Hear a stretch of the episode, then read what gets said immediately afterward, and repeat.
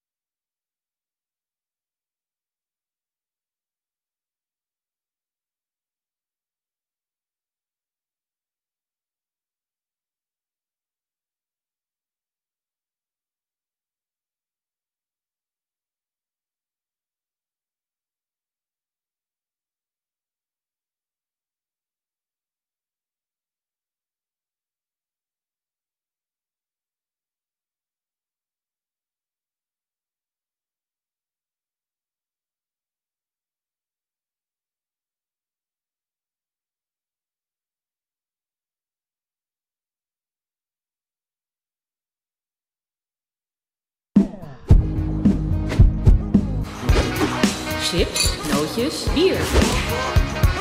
Chips, nootjes, bier.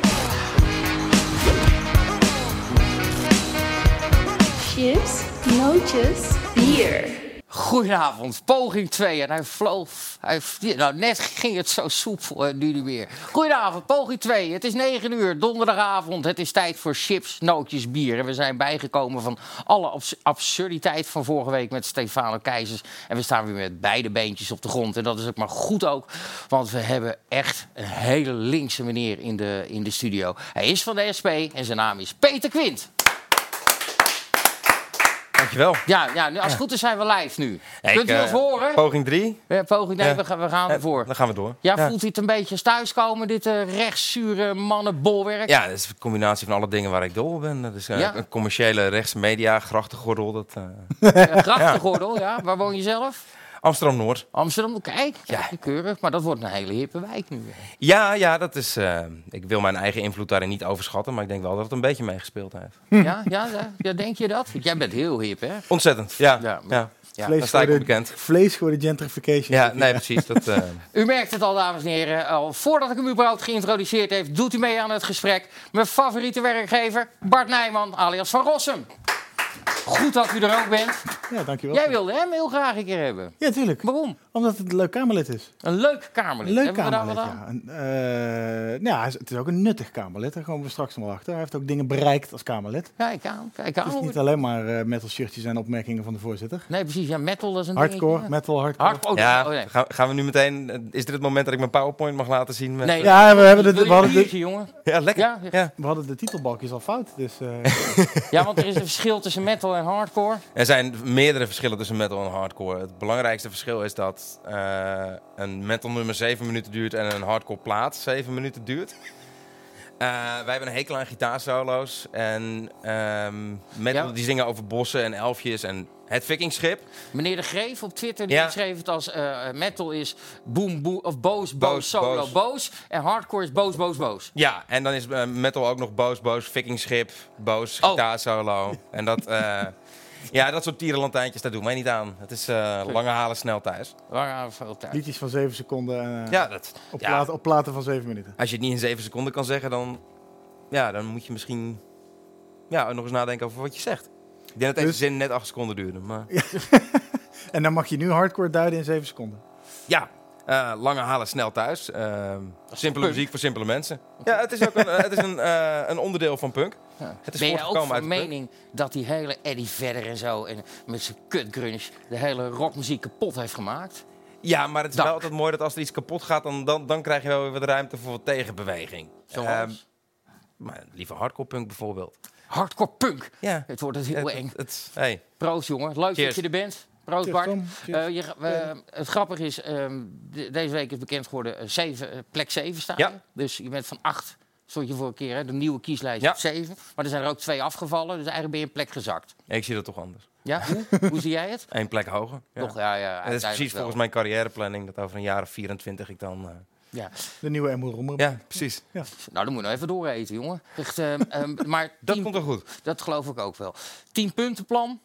Hebben jullie, dat is een beetje Ja. jullie concept kiesprogramma. We gaan proberen ze allemaal af te vinken. Nou ja, Op nummer dan, eh, 5 staat jouw onderdeel, jouw onderwerp eh, onderwijs. Ik zal de eerste vier een beetje afraffelen. Ja, Oh, doen- nou, ja. dan gaan we het uitgebreid over onderwijs hebben. Leuk. En ehm, ja, kijken of we, we gaan, het is een kroeggesprek. Je mag alles zeggen. En het leuke is, tegenstelling tot al die talkshows waar je natuurlijk eh, wekelijks te zien bent, want je, bent, eh, je wordt daar vaak gebeld.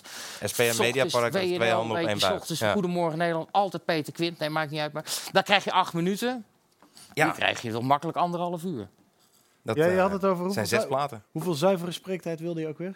Ik zat op drie uur te rekenen. Ik had een speech voorbereid. Ik dacht van dan, eh, Een speech. Dan ja. praat ik even eh, eh, tegen de ganse. Dan natie. gaan wij gewoon naar huis. Ja, precies. Als jullie we de gewoon... tap wel even mee. Maar Het Maar- zou de eerste keer in mijn leven zijn dat ik in een gesprek drie uur mijn mond hou.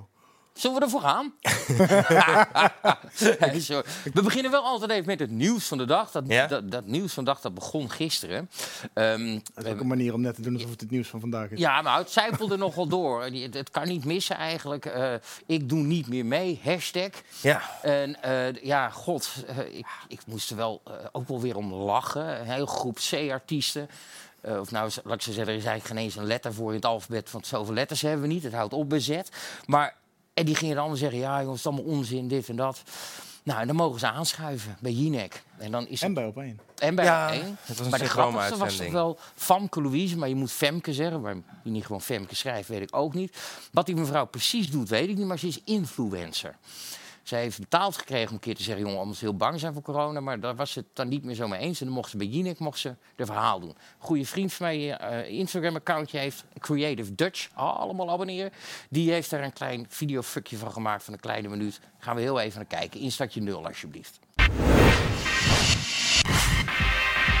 wat, papier, wat dingetjes opgeschreven. Ik vind ook dat dat gewoon kan. Ehm, nou ja, kijk, ten eerste, ik heb superveel respect voor eh, corona.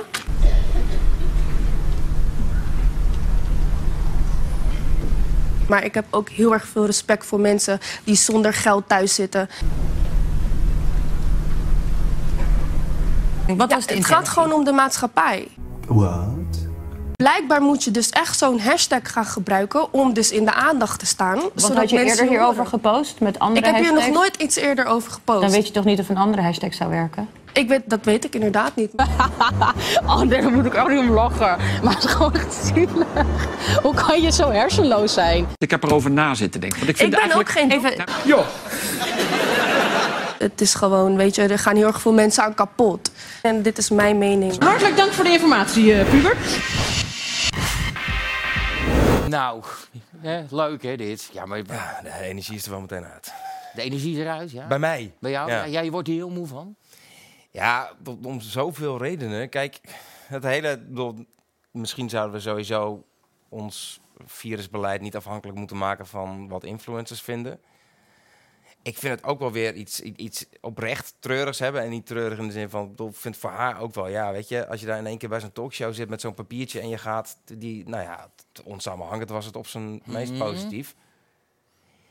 Ja, dan zit je daar en dan, en dan verkondig je onzin en, en dan kom je er een dag later weer op terug. Het, het heeft, het- ik, ik, ik weet niet, het heeft een beetje iets zieligs. Terwijl er zit, er zit, daarachter zit natuurlijk gewoon een keiharde Zij- campagne van die... Ja, van die Willem ondanks, Engel. eh. ondanks Ja. haar enorme bereik, want ze heeft een miljoen Insta-volgers Ja. of zo. Ja. heeft zij natuurlijk nog nooit de full force van een, van een ophefrel over zich heen gehad. En dat Nee, kan maar me dat, best dat, zag je ook op Twitter, weet je. Ik bedoel, al, al die mensen die, eh, eh, die zeggen, oh, ik ken niemand van deze lijst. Nee, dat komt omdat je allemaal 35 bent en eh, je Instagram alleen gebruikt voor je honden. Ja. Ehm, of in mijn geval mijn kind.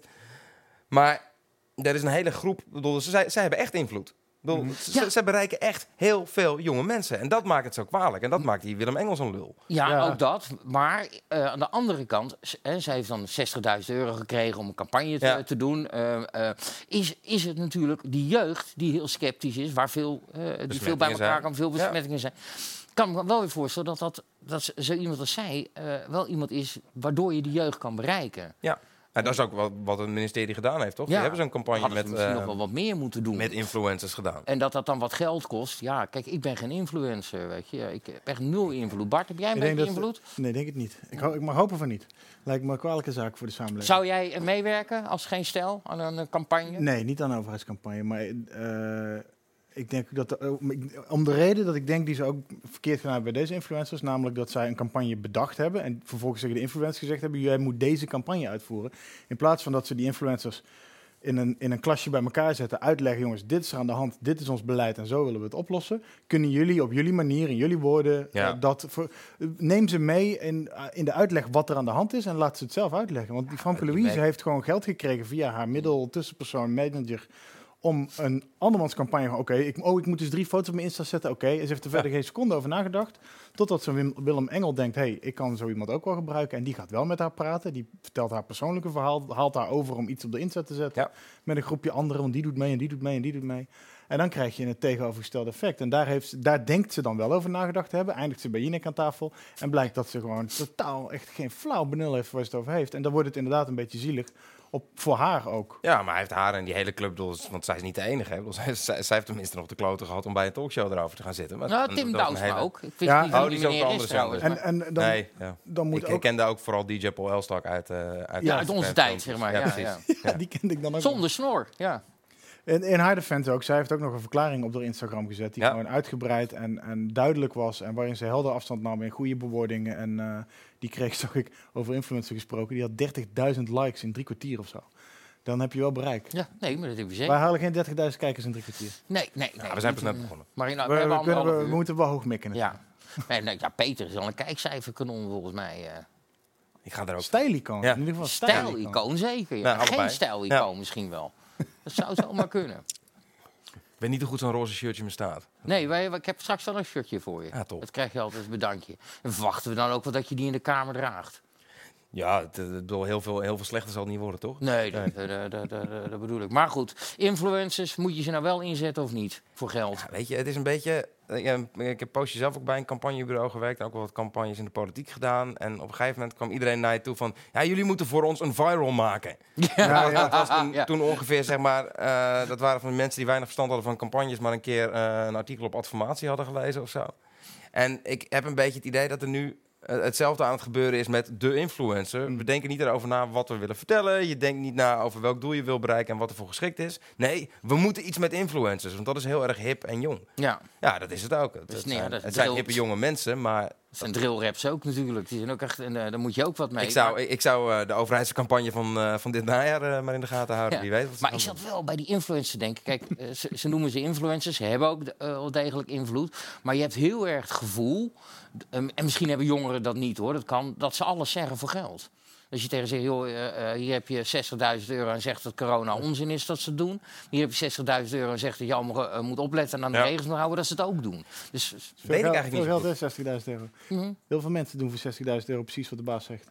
Ja, Eens, en bovendien, ik bedoel, elk, elk reclamespotje wat je ziet. Ik, bedoel, ik, eh, bedoel, ik denk ook niet dat ze George Clooney hebben moeten overtuigen van de intrinsieke maatschappelijke meerwaarde van Nespresso, weet je? nee. ja, dat, dat is ook een beetje, ik bedoel, wat dat betreft is het ook niet helemaal nieuw. Het enige wat Ja. je kan doen als je er wat intelligenter in zit, zo gezegd, is als Nespresso op je afkomt, dan zeg je oké, prima, ik doe Ja. een spotje, maar wil ik 2 miljoen. En als, ik noem maar wat, Greenpeace op je afkomt, zeg je oké, dat wil doen, maar doe ik voor 2 ton, want dat is een goed doel Ja. of zo. Dan verkoop je je uit tot minder duur. Ik heb het nu in George Clooney prijzen, praat ik nu in. Maar ik bedoel, uiteraard heeft Nespresso heeft hem heel veel geld gegeven om het gezicht van een koffie, eh ik denk dat ze er heel veel koffiecupje geld te mee worden. verdiend hebben. Ja, tuurlijk. Ja, dus, eh, Ja. Maar goed, we zitten bij George Clooney, maar we willen het eigenlijk... Nou, qua uiterlijk eh, zit je er niet heel ver vandaan. Is het een kleine stap over Peter Quint hebben. Ja, je bent niet de bekendste Kamerlid. Dat Net bedoel niet. ik niet lullig. Maar je hebt wel eh, de aandacht bevestigd. Ja, ik kon het niet laten om even de microfoon afgelopen dinsdag... om wat partijgenoten, maar ook andere collega's uit de Tweede Kamer... Het, eh, eh, ja, even te vragen wat ze nou van je vinden. Ik, stelde, ik zei eigenlijk gewoon maar één woord, Peter Quint. En dan mochten ze dan op reageren. En aan het einde zit dan het haakje waar we dan toch even over moeten praten. Vind je niet? Geen We moeten idee toch nog even-. Geen idee. Waar zou het over zijn kleding gaan, mensen? We weten het niet. We hebben een hartstikke leuk instartje in Den Haag gemaakt. Dus die wil ik graag nu zien. Instartje 1, alsjeblieft. Peter Quint. Ja, dat is een eh, Dat is die man die op Lenin wil lijken. leuke gast. Dat is een goeie. Echte Feyenoorder. Hele goede collega. Volgens mij doet hij zijn boksen of kickboksen. Hè, dat, eh, dat is een eh, fanatiekeling. Hij ziet er anders uit. Hij houdt van andere muziek. superleuk Kamerlid. Maar voor de goede zaak werken we goed samen. Hij loopt altijd met schade een beetje door de Tweede Kamer. Dan heeft hij last van zijn arm hier en dan heeft hij weer last daarvan. Overal heeft hij pijntjes dan. eh. Wat is je gedachte bij Peter verder? Bij Peter dat hij mijn maatje is en dat ik heel blij ben dat hij eh, op nummer 7 staat bij de SP. Ik ben woord voor de cultuur namens Partij van de Arbeid. Ik heb met Peter het opgenomen voor de poppodia. Een jongen, eh, ik zeg even van de straat eh, van de dingen. En dat doet hij, doet, dat doet hij goed in de Tweede Kamer. premier tegenwoordig ook aardig, moet ik zeggen. Hè? Dat doet onze premier heel aardig. Ja, maar, maar die kan er niet op tegen Peter. Peter is, eh, wat dat betreft heeft Peter nog een hele carrière voor zich en de premier is bijna klaar. De heer Quint, Ja, alles waar zijn... is uw jasje? Dat vraag ik mij al jaren af, eh, voorzitter. Dat, eh, ik heb een hele langzame wasmachine. En een slechte stomerij. Maar een stropdas zou toch kunnen? Ja, Peter. De laatste, waar is je jasje? Waar is je jasje? Ik was nog een beetje verbaasd over hoe lief ze over me waren. Ja. Ja. Ja, je Ik ligt wil- wel goed. Ik wil, ik wil hier heel snel overheen vliegen. Ja? We hebben dit er alleen maar ingeplakt omdat dit, dit was een, een ding waar Peter later op Radio 1 zelf over zei. Het werd een gigantisch ding. In één keer kon ik bij elke talkshow aanschuiven en dan niet om het over mijn favoriete onderwerp onderwijs te hebben, maar om het feit wat ik aan had. Ja. En daarom dachten we, we kunnen er niet omheen om dit even te laten zien, omdat het wel je claim to fame is, om die reden. Dat is, eh, Maar dan willen we nu gezegd hebben, we hebben dit nu gehad. Het interesseert ons geen het reet wat je af. wel even niet aantrekt. We Mooi. zijn blij dat je in ieder geval wel kleding aan hebt. Dat, wil Dat, dan- ja, dat, was een wel. expliciet verzoek ook wel. Ja, ja, ja. ja. Ja. Want er kan veel, maar op YouTube Ook word je uit de de stream. Ja. nee, precies. Maar dan willen we het vanaf nu gewoon over wat inhoudelijke dingen hebben. Want dit verhaal... eh, we hebben eigenlijk net met die influencers al besproken dat je niet zo heel veel inhoud hoeft te hebben om wel gebeld te worden als je in het oog van een voor, voor het, Het oog van de de camera. van een talkshow soms, ja. Ja. Ik wil, ja. en waar je normaal dus ook maar acht minuten hebt, hier krijg je alle tijd. Toch één dingetje, eh, wat jij, jij noemde net ook, was het verzoek van de partij. Ehm, ik vind dat altijd heel typisch bij de SP, dat ik altijd van iedereen wel het rechtstreekse nummer heb. Geen persverlichters die ertussen zitten. Mogen jullie zo, hebben jullie zoveel vrij? Binnenkort hebben we ook Ronald van Raak een keer zitten hier. Vaak bij andere partijen moet je toch even langs wat, wat schrijven. Eh, mensen die erover beslissen. Ik kan me ook voorstellen dat geen stijl niet altijd even lekker ligt bij jullie. Nee, maar ja, weet je, ik vind het ook gewoon mijn werk. Om gewoon verantwoording af te leggen over wat ik doe en te Mhm. vertellen over wat ik doe. En dat, dat doe ik graag en op heel, eh, heel veel verschillende plekken. En wij hebben inderdaad niet zo'n structuur van je moet, een, eh, je moet via de afdeling voorlichting bellen en ik mag zelf niet weten waar ik naartoe ga of zo. Ik, zeg, het, ik zeg het wel tegen. Dus dat is een beetje, kijk, het zou onhandig zijn als ik eh, een of ander klein onderwerp bij, weet ik veel, Jinek eh, aan het pluggen ben. Terwijl eh, medewerkers van Lilian bezig zijn omdat ze een groot plan willen lanceren daar. En dan, dat ze dan zeggen van ja, nee, we hadden Peter vorige week al. Ja. Dus het is wel handig om een beetje in de gaten te houden. Maar ja, ik ben zelf ook voorlichter geweest. Maar met alle respect voor voorlichters. Ja, Ja? eh, ik kan zelf ook mijn telefoon opnemen. Dat, dat Ja, lukt best aardig. Ja. En dan, dan, ik vond het als voorlichter zelf ook. Je moet er niet aan denken dat je alleen maar bezig bent met een soort van flowchart van zullen we die eens een keer bij WNL zetten of zullen we dat doen. Die Kamerleden weten vaak ook zelf veel beter ehm, waarom een onderwerp belangrijk is dan dat, je, eh, dan dat je dat als voorlichter doet. Journalisten nemen het stiekem toch een beetje serieus als het een Kamerlid belt in plaats van een voorlichter. Ja. Ik vind het prima werken zo. Nee, ik ook. Ik, Ik ik, vind snap het, niet eh, waarom, eh, waarom andere partijen... Kijk, mijn fractievoorzitter is gewoon praktisch. Omdat je gewoon, ja, als die ook nog de hele dag journalisten te woord moet staan... over alleen maar het voorgesprek, dan hou je wat weinig tijd over. Maar voor de rest, ik eh, gebruik onze voorlichters om gewoon wat te brainstormen, zeg maar. Ja. Nou, dat, dat bevalt mij een stuk beter. En volgens mij maakt het hun werk ook leuker. Nee, Oké, dat vroeg ik me zo maar even af. eh, hoe, That's hoe- why. Hey, jullie hebben een eh, jullie eh, concept kiesprogramma. Verkiezingsprogramma. Verkiezingsprogramma hebben jullie eh, eh, al naar buiten gegooid. Wat, hoe ver is zoiets dan nog concept? Moet, gaat, wordt er doorgerekend nog daarna? Weet ik, ik weet eigenlijk niet of in welke fase dat normaal gesproken gebeurt, of dat nu gebeurt. Eh, maar het is concept, omdat eh, uiteindelijk beslissen de leden. Ja, oké, dus dus het gaat echt een nou... eh, congres en, ehm, ja, ja, ik heb geen idee hoe ze dat gaan doen. Eh, Online, denk ik. Ja, dat zou goed kunnen. Ja. Het, het lijkt me onverstandig om nu met eh 1500 man in de jaarbeurs te gaan zitten.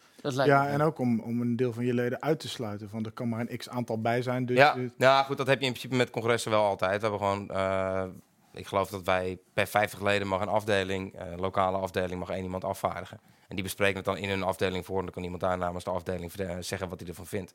Omdat je, ja, weet je, je kunt, bedoel, we hebben, wat is het, 35.000 leden of zo. Ja, die kun je in theorie allemaal in de arena zetten of zo. Maar eh, Wanneer was het, was al gepland, wanneer het onder normale omstandigheden, hoe lang voor de verkiezingen doen jullie dan zoiets? december. Wij, wij zitten op een of andere manier vrij, vrij vroeg. Ik weet niet waarom, eh, waarom dat is, maar ik geloof dat alleen D66 en wij nu ons eh, verkiezingsprogramma... en wij hebben ook meteen onze lijst online gezet. Dat heeft D66 denk ik nog niet. Niks over gezien. Ehm, Of wel? Nee. Nee, nee, dan- alleen dat ze dat Kaag de lijst Ja, zeker precies. definitief Ja, is. Ja. het, eh, na, na een spannende voor mij komen zij in november met ja, de ja, ook een leuk voorbeeld over hoe de media werkt. Want als, eh, je, je kan een, lang, een flinke boom opzetten over de erfopvolging bij de SP natuurlijk. Dat Marijn is er daar nu de basis. Maar de manier waarop bij D66 de nieuwe leider voor de derde keer op rij gewoon van Aangewezen. tevoren wordt aangewezen. Bij de partij die democratie in de naam heeft. Dat, eh, dat, Ja, maar ik vind het wel altijd lastig. Kijk, ik bedoel, wij hadden nu, nu ook geen tegenkandidaat. Er was niemand die heeft gezegd, ehm, laat mij het maar doen. En ja, ik bedoel, dat is geen gebrek aan democratie. Het is een gebrek aan mensen die zich beschikbaar stellen. Het was of een- ze zijn de- tevreden over wie het doet. Maar voor, de, voor het partijvoorzitterschap was het wel Ja. vorig jaar, twee jaar terug. Dat werd wel een strijd. En Ja, klopt. werd ook nog een beetje dirty, omdat daar twee kampen binnen de SP leken te ontstaan. Die, eh, dat was Ron Meijer versus... eh Sharon Gesthuis. Sharon Gesthuis, Ja. ja. Maar Sherry zit er bij de GroenLinks, eh is ze overgestapt. Echt waar? Ja, die is Ja, dat anderhalf jaar geleden eh, lid geworden van GroenLinks. Oh, dat wist, ik wist dat ze gestopt was als Kamerlid. Ik wist niet dat ze lid was geworden van GroenLinks. Ja. Ja, dat was toen, dat kwam vorig jaar of zo in één Ja, keer naar buiten. En, ja. en ze had natuurlijk nog een mooi boekje uitgebracht. En ze woont met een VVD. ja, die... en ze woont met een... Is ze oh, dat man? ik Ja, niet. Dat, eh, ja, die, die weet wel hoe ze afscheid moet nemen. Ja, ja. En hoe, is het met, hoe is het met Harry eigenlijk? Harry van Bommel. Ja, dat is een goede vraag. Hij heeft, een ba- hij heeft een baard volgens mij tegenwoordig. Want ik zag hem in één keer door de kamer lopen, maar, zeg maar net te ver om even met hem te spreken. Dus ik weet niet wat hij in de kamer aan het doen was. Ik heb hem toen ook niet echt gesproken eigenlijk, dus oprecht. Ik heb geen idee. Doet hij niet iets in zijn volle of zo? Staat Ja. me iets van bij? het. Ook hij werkt voor een VVD. Of tenminste, hij werkt voor of met Ja, er moet gewoon geld verdiend worden uiteindelijk. Ja, Hey, het ehm, is gewoon een bestuurder, een man met een veel bestuurlijke ervaring. Ik vind het hele. het- het- hij heeft natuurlijk een, voor degenen die Harry van Bommel nog kennen, die, die heeft natuurlijk een malle reputatie op allerlei vlakken, maar het is een hele leuke vent. Ja, ik heb echt... man ik- ook. Ja. Goed ingelezen, goede, goede debater, goed in speeches. Heb ik een paar hij een heeft speech over het Oekraïne-referendum van hem gezien. Dat was echt briljant. Ja, hij heeft bij ons natuurlijk, ik bedoel, eh, in, bij dat eh, referendum daarvoor, één daarvoor, twee daarvoor, Europese grondwet. De- toen, toen viel Jan uit met een volgens mij. En heeft hij die hele campagne ongeveer eh, gedraaid. Was die er toen al, ja? Ja joh, ja, want die, eh, die, Ja, ja, bij, die horen bij het meubilair, zeg maar. Ja. En ja, die heeft heel lang in de Kamer gezeten. En heeft, eh, heeft een, een van de goede funderingen onder de oprechte trackrecord op het directe democratieprogramma van de SP. Ja. Wat natuurlijk nu door Ronald van Raak zo vurig verdedigd wordt, eh, die de referendumwet van... Ja, En dat samen gekregen, ja. ja, dat is- Ja, knap werk. En Eerste stap. Ga jij dat overnemen, dat stokje straks in, eh, na de verkiezingen? Even kijken. Even Ik vanuit gaan dat plek 7 ga je net Nee, redden. mag Futs, ik dat gaat. Futs doen, denk ik. Futselaar? Ja, die staat op 19. Eh, Oh, die worden niet. Die hebben we. Nou, ik heb, Nee, eh, die worden niet. Mijn hele inzet van de campagne gaat zijn om ervoor te De zorgen Futs. dat de FUTS gewoon herkozen wordt. en dat we dus gewoon 19 zetels halen. Dat met voorkeurstemmen dan? Een extra motivatie voor iedereen om net een stapje extra te doen. Neem nog een biertje met je eh, 19 zetels. Jullie, jullie, jullie hebben iets samen wel, hè? Bas Paternotte Ja. zag ik jou op Twitter, zag ik op Twitter de aankondiging van deze show retweeten met ah, de poor man's futs schuift aan. De wat? De Ja. poor man's futs, de poor man's futslaar. Oké. Ja, dat, Futslaar draagt wel een pak. Vind ik Dus geen denk dat dat het, denk dat dat Nee, het verschil is. eh. hey, ik ken hem al heel lang. Ehm, dan, hij, is al, hij is ook al honderdduizend jaar SP'er en, eh, en ik ook. En ik had al zoiets van toen hij in de Kamer kwam, van dat gaan, dan gaan mensen aan het begin een beetje denken van, zeg maar mensen wat dichterbij, van oh, een beetje een stoffige, eh, stoffige figuur. En na verloop van tijd gaan ze zijn extreem droge humor en zijn uithalen als hij wel een keer pissig is eh, over iets, die gaan ze wel op waarde weten te schatten. En inderdaad, dat eh, begon steeds meer eh, te gebeuren. En toen zei hij dat hij wegging. Dus dan heb ik wel even de boel eh, bij elkaar gevloekt. Maar eh, ja, hij was... eh, uiteindelijk was de kandidatencommissie overtuigender dan ik was, denk ik. Oké. Hij ziet, er, hij, ziet er, hij ziet er inderdaad uit als een beetje stoffige schoolmeester, een soort oude leraar Nederlands of zo. Hij is ook docent. Maar ja, maar hij ziet er ook, echt, hij ziet er ook uit als het karikatuur bijna van een docent. Maar als je hem hoort praten, is dat wel prettig om naar te luisteren. Ja, en, en hij is echt hij is verschrikkelijk grappig. En over, eh, nou, Ja, en dat woord, is voor linkse mensen niet altijd. een- is geen Nou, dat voor- ben ik niet. Ik vind linkse mensen, vooral als ze serieus zijn, ontzettend grappig. echt, echt. Hey, zullen we eens even naar dat eh, eh, conceptprogramma gaan? Bart, wat, wat wil je? Wil je dat we van 10 naar 1 Nou ja, we gaan of van 1 naar 10? Nee, we gaan van 1 naar 10. Mag jij de eerste aankeilen? We, we, dachten de SP, een socialistische partij. Natuurlijk is het niet meer zo hardcore socialistisch als het ooit was. Hoewel jullie nog wel zo'n vleugeltje hebben, denk ik, in de club. Toen zag je ons nieuwe verkiezingsprogramma. Ja. Nou, nee, ik dacht, we doen het gewoon als een soort... Ja. eh, we doen het als een 10-puntenplan, 10-jarenplan. in deze kelderkolgos maken we er gewoon nu een soort socialistisch stramien van. En we gaan dus gewoon inderdaad die punten af. Je mag zelf bepalen of je er wel even... Want je, als je zegt van nou, ik weet hier niks van of ik heb hier echt niet echt een mening over, prima. Nergens toe verplicht. Dan gaan we gewoon door, ja. Maar eh, bij punt 5 zal ik nu alvast zeggen, dat gaat over onderwijs. Dat blijven we ongetwijfeld tot lange houden. Heel want dat is paragraaf. jouw, Ja. eh, jouw afdeling. Maar we beginnen inderdaad gewoon bovenaan bij punt 1. Dat dus kennelijk door de SP als belangrijkste geacht wordt. Werknemers krijgen een grote stem in belangrijke beslissingen van bedrijven. Bij grote investeringen, de hoogte van inkomens aan de top of bij de verkoop van een bedrijf. Medewerkers krijgen voortaan ook recht op een deel van de winst door een winstuitkering. En hierbij moet de grappig dat winstuitkering staat tussen aanhalingstekens. Dat is kennelijk een nieuw woord voor de SP. Ja, dat Ja, we geloof ik we hebben alle woorden die we eerder nog niet gebruikt hebben, die hebben we eh, tussen aanhalingstekens gezet. Winst, daar begon het al. Ja, ja, dat was even wennen. Maar ik vind dit wel een van de coolste die erin staat eigenlijk. Omdat het, dit gaat wel echt verder dan eh, elke andere partij, eh, ook maar in de buurt van, eh, van de Kamer. Want wat je gewoon zegt is van ja, eh, de winst gaat niet meer alleen naar aandeelhouders. Maar je moet verplichten van een deel ook aan je personeel geven. En dat eh, dat gecombineerd met dat ze ook echt inspraak krijgen. Dus dat je ook gewoon, weet ik veel, als jij bij Unilever eh, werkt, dat je ook gewoon als vertegenwoordigers van de werkvloer eh, mee kan beslissen over de lange termijn eh, richting van het bedrijf. Maar daar heeft toch een OR voor? Ja, maar die OR die wordt toch niet gebeld op het moment dat Unilever bijna een, een overnamebod krijgt? Bedoel, Er is geen OR die kan tegenhouden dat Unilever door, nou ja, dat was vorig jaar toch, dat ze, dat ze bijna werden overgenomen? Maar, maar Dat kan je- geen OR tegenhouden. Maar in de, in, de, eh, in de hiërarchie toch ook wel gewoon, je hebt mensen, eh, de arbeider, zeg maar, die staat op die werkvloer. Ja. En die heeft over het algemeen vrij weinig sjoegen van de cijfertjes daarboven, hoe dat eruit ziet. Dus in hoeverre... Ja, dat is, dat is ook het argument tegen het referendum. Ja, dat, ja ik, ik, Ja, ik, Tom, ik- nou sta ben ik niet met je eens. want Dat referendum... Nee, dat is, is gewoon, ik, ik, hoef ik ben het ook niet met elk referendum van je eens. Dat hele Oekraïne-referendum van je vond ik echt de grootste mogelijke bullshit. Maar goed, echt, was wel goed eh, campagne technisch gedaan. Zelfs die met die gekke zee, eh, zeemanshoed of zo. Maar goed, matrozenpet. Laat mij mijn punt maken. Nee, ehm, eh, bij het referendum heb je het over een heel land. Ja. Dus daar kan je een heel doorsnee uit pakken. Ja. Nu heb je het over een vrij selecte groep. En, eh, gaat hier over grotere bedrijven, meer dan 100. Mhm. en, en ja, weet je, ik zou eerlijk gezegd niet weten waarom een, eh, een aandeelhouder die op afstand staat, die gewoon, weet ik veel, eh, in 20 bedrijven een aandeel heeft, waarom die meer verstand zou hebben eh, over wat er goed is voor een bedrijf dan iemand die er al 20 jaar werkt. omdat die andere expertise misschien heeft. Hè. De, Ja, de- dat moet uiteindelijk. Nu krijg ik gewoon zin om echt gewoon heel erg op die SP-band Dat is te mooi. Dat is, springen. Ja, ga maar. Ja, Ja, maar dit is de- een, een, de- door de schaal. Unilever is een goed voorbeeld van een bedrijf dat door decennia, het bestaat al heel lang, schaalvergroting. Op een gegeven moment is de afstand tussen de man die daadwerkelijk de tandpasta Mhm. in de tube stopt en een Unilever stempeltje erop doet. En de man die daar eh, de dividend van afschraapt aan het einde van het jaar. Daar zit wel zo'n Ja, enorme eens. wereld tussen. Dat is die En 1% die, tegenover die. die eerste werkt toch echt harder dan die tweede. Oh, Ja, dat. Eh. is, dat is niet een per se een garantie, want wie weet op hoeveel plekken ze dividend staan te Ja.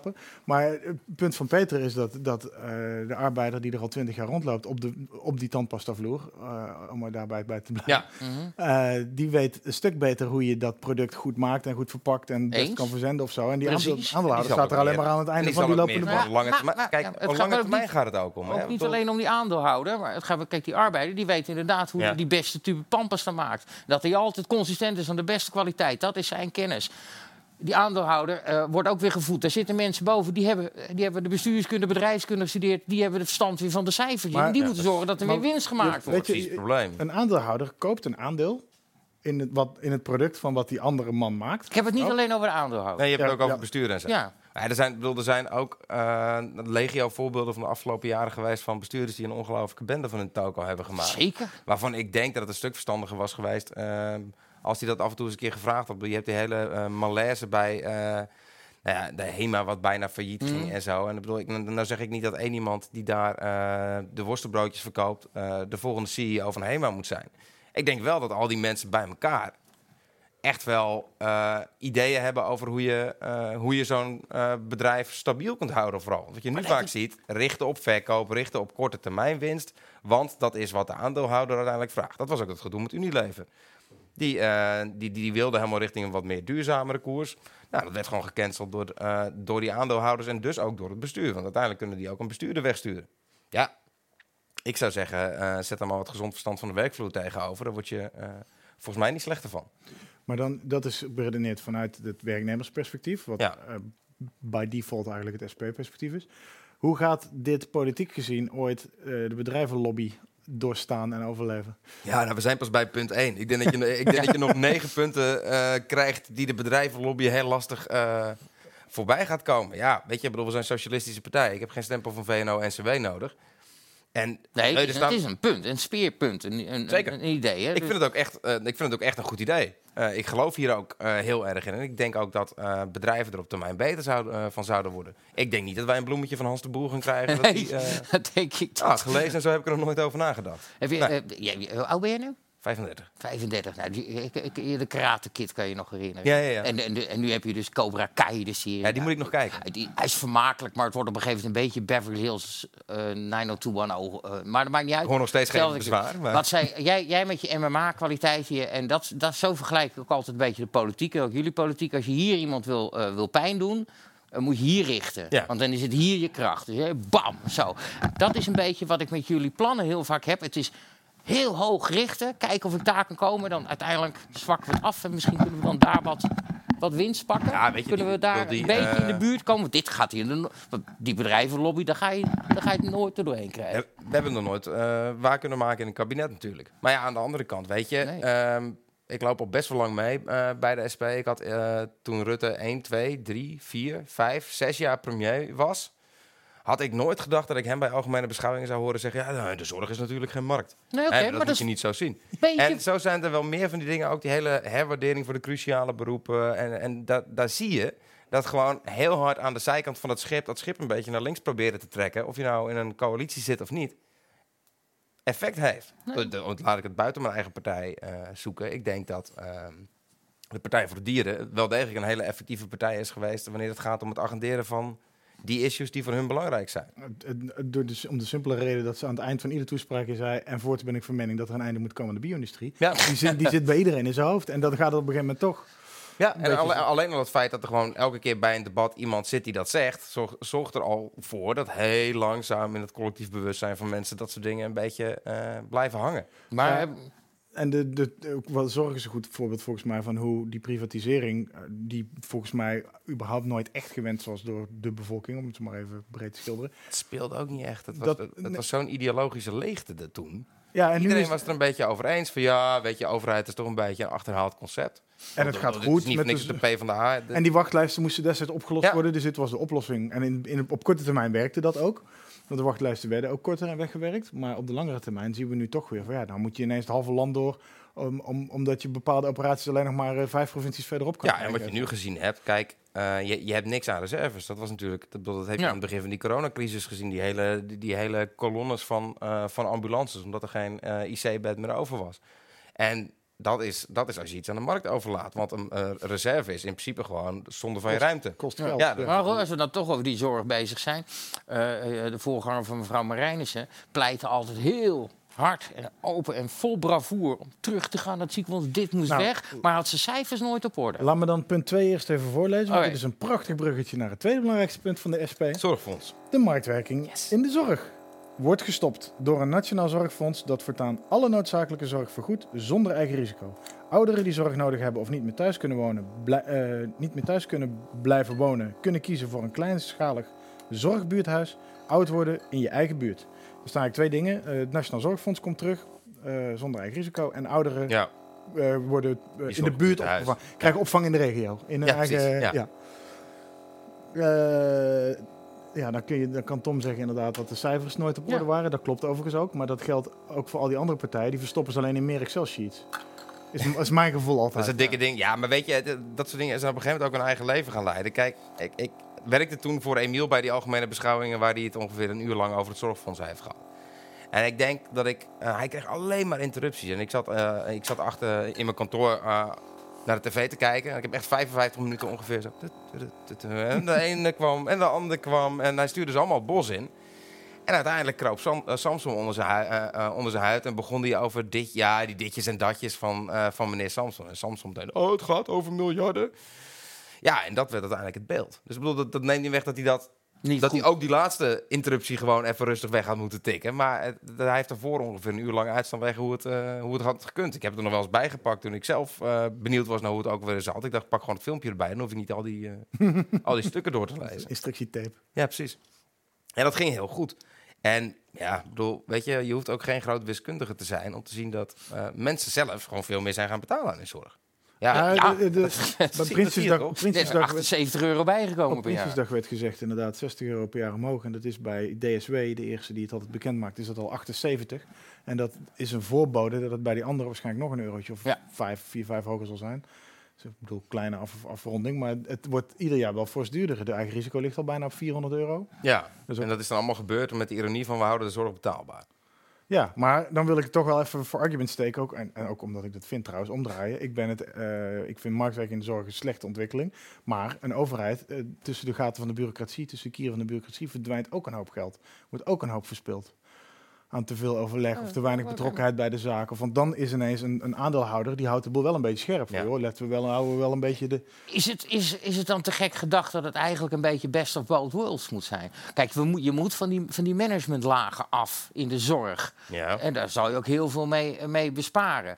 En voor een groot gedeelte vind ik dat al dit soort dingen, maar ook, ook eh, openbaar vervoer, eh, onderwijs, eh, eh, hoe heet het, elektriciteit, gas, al dat soort dingen hoort bij de overheid thuis. Dat is mijn mening. Je hebt zojuist al drie, eh, drie blokjes die we nog krijgen erbij gepakt. Nee, maar goed, maar ga mij de, eh, in- eh, op dit punt om dat je, eh, eh, kijk, dat ziekenfonds was te duur. En we zijn, Ja. we zijn vijf minuten verwijderd van elkaar kameraad noemen, geloof ik. Ja, bijna wel. Ja, nou, ja, Bij, jij zit dichterbij dan ik, hoor. Echt, eh, maar eh, echt, eh, Jongens, er is, er is, er is ruimte voor iedereen. Dat is, dat zou Komt een alle goede erbij. slogan voor de D66 zijn. Er is ruimte voor iedereen. nou, dan, en dan was, nu hij- dan was hij me vooruit. zo aan het toenaderen en dat trapt hij me nu zo op mijn ziel. Samme.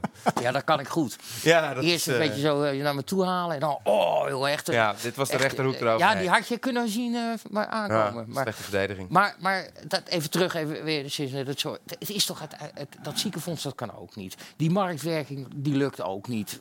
Dan moeten we toch ergens... Ja, weet je, nu kom je een soort van, van, van je, je hebt links en je hebt rechts en dus is het midden altijd het best. Ik weet niet of dat per se zo is. Kijk, ik denk wel dat je in Nederland een paar systemen hebt waar je heel, heel goed ziet wat eh, het een beetje wisselwasjes combineren van, van wat links sociaal-democratisch PvdA-achtige elementen en wat rechtse VVD vrij, vrije marktelementen juist shit hebben veroorzaakt omdat je, dan, dan, dan krijg je dus eh, twee keer net niks. Dan heb je dus ehm, een steeds stijgende huur, want dat vindt de VVD heel belangrijk. Want dan jaag je iedereen naar een koopwoning die het kan betalen en de rest die zoekt het maar uit. en dan zegt de PvdA, ja, dit raakt eh, de, inkomens wel, heel- de laagste inkomens wel heel erg. Weet je wat we doen? Een huurtoeslag.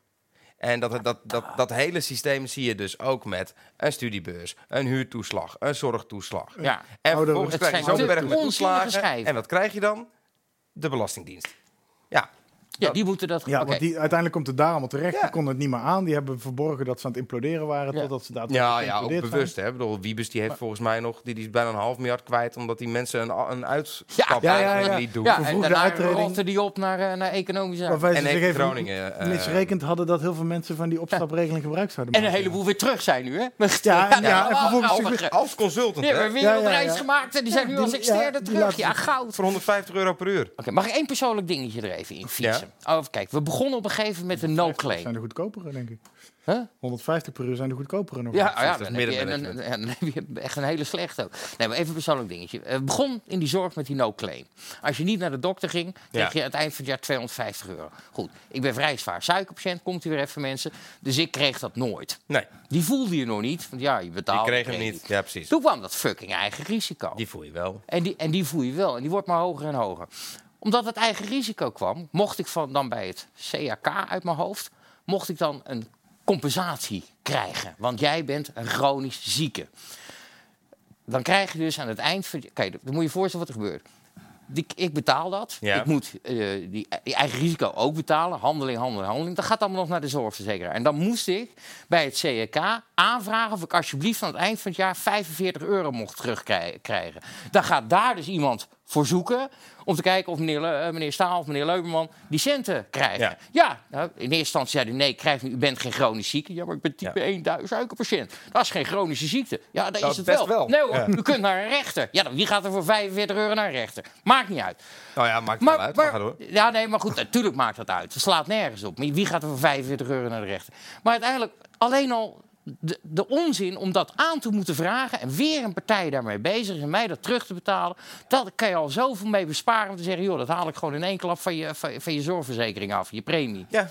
Nee, Waarom? Ja, het is totale waanzin. Ik ik, vind het hele, maar, maar dat geldt bij een hoop van die, van die indicatiesystemen. Weet je, dat is, dat is een, een, een geld en een tijd wat daarin omgaat. Wat allemaal niet naar de plek gaat waar het zou moeten zijn. Ik had, geloof ik, dat was poosje geleden eh gesprek met eh, ouders die dan eh, van, die, van die klassen waar eh, gehandicapte kinderen in mee konden doen. En dat, dat kost uiteraard extra geld. Die hebben meer begeleiding en medische zorg nodig. En er was een vrouw die moest elke half jaar naar de gemeente om aan te tonen dat haar kind nog steeds down had. Jezus. Ja, maar zij hield tijd vrolijk natuurlijk. Ja, en nou, ja, nog steeds. Ja. Ja, bedoel, wat, denk, wat denk je dan? Dat hij, dat, dat hij in één keer een, een, een, een, fle- een flesje ingestraald water gedronken heeft... en dat hij in één keer geen down meer heeft? Ja, die, die was naar Lourdes geweest, die kwam terug en eh, ik, ja. Ja, ik, ik kan het niet uitleggen. Nee, nee, nee, maar dat is toch maf? Ja, nee, dat, daar zijn we het snel over eens. Maar op een of andere manier lukt het dus niet om dat soort dingen waarvan echt iedereen zegt... het is totaal krankzinnig... Ja. Om dat uit het systeem te halen wat zo zwaar leunt op controle en ook op het wantrouwen. Zeg maar, Ja, de, de ja, basishouding is altijd, jij, jij komt ergens aan en jij zegt, ehm, nou laat ik maar wat noemen. eh, ehm, ik heb recht op kinderopvangtoeslag. Nee, heb je niet. Ik ben chronisch ziek. Nee hoor, ben je niet. Eh, ik zit in een inkomenscategorie waarbij ik dus huurtoeslag moet krijgen. Nee, dat, dat heb je niet. Weet je, de, de, de basishouding is altijd kijken of we het niet kunnen doen. Zo natuurlijk ook omdat er wel oprecht veel misbruik van gemaakt wordt. En de open, de open Europese grenzen zijn daar mede debet aan. Iets waar de SP overigens ook wel eens een polenmeldpunt wel eens een punt van gemaakt heeft. Een meldpunt van gemaakt heeft. Maar het is, het is in, een, in een gezonde, vrije, open democratie is wantrouwen van de burger naar de overheid is een gezonde situatie. Ja, wantrouwen van de overheid naar de burger is al wat minder interessant of wat minder wenselijk. Eh, niet dat er geen controle moet zijn, maar wantrouwen is er wel een stapje verder. En dat zie je nu bij die, zeker met die toeslagaders. Ja. Dat er gaat een soort minority report effect treedt erop in het algoritme. En die gaan mensen gewoon vooraf checkmarken van nou, Ja. zit in de risicocategorie, risicocategorie. Die gaan we voor de zekerheid alvast maar stopzetten of geld terugvragen. En dan gaan we daarna wel kijken of het klopt. Ja, we weten nu dus inmiddels hoe, hoe diep mensen daardoor in de problemen tot zelfmoord aan toe tot in de problemen geraakt zijn. Ook, ook weer een onderwerp waar Pieter Omtzigt samen met Renske Leijten van de SP...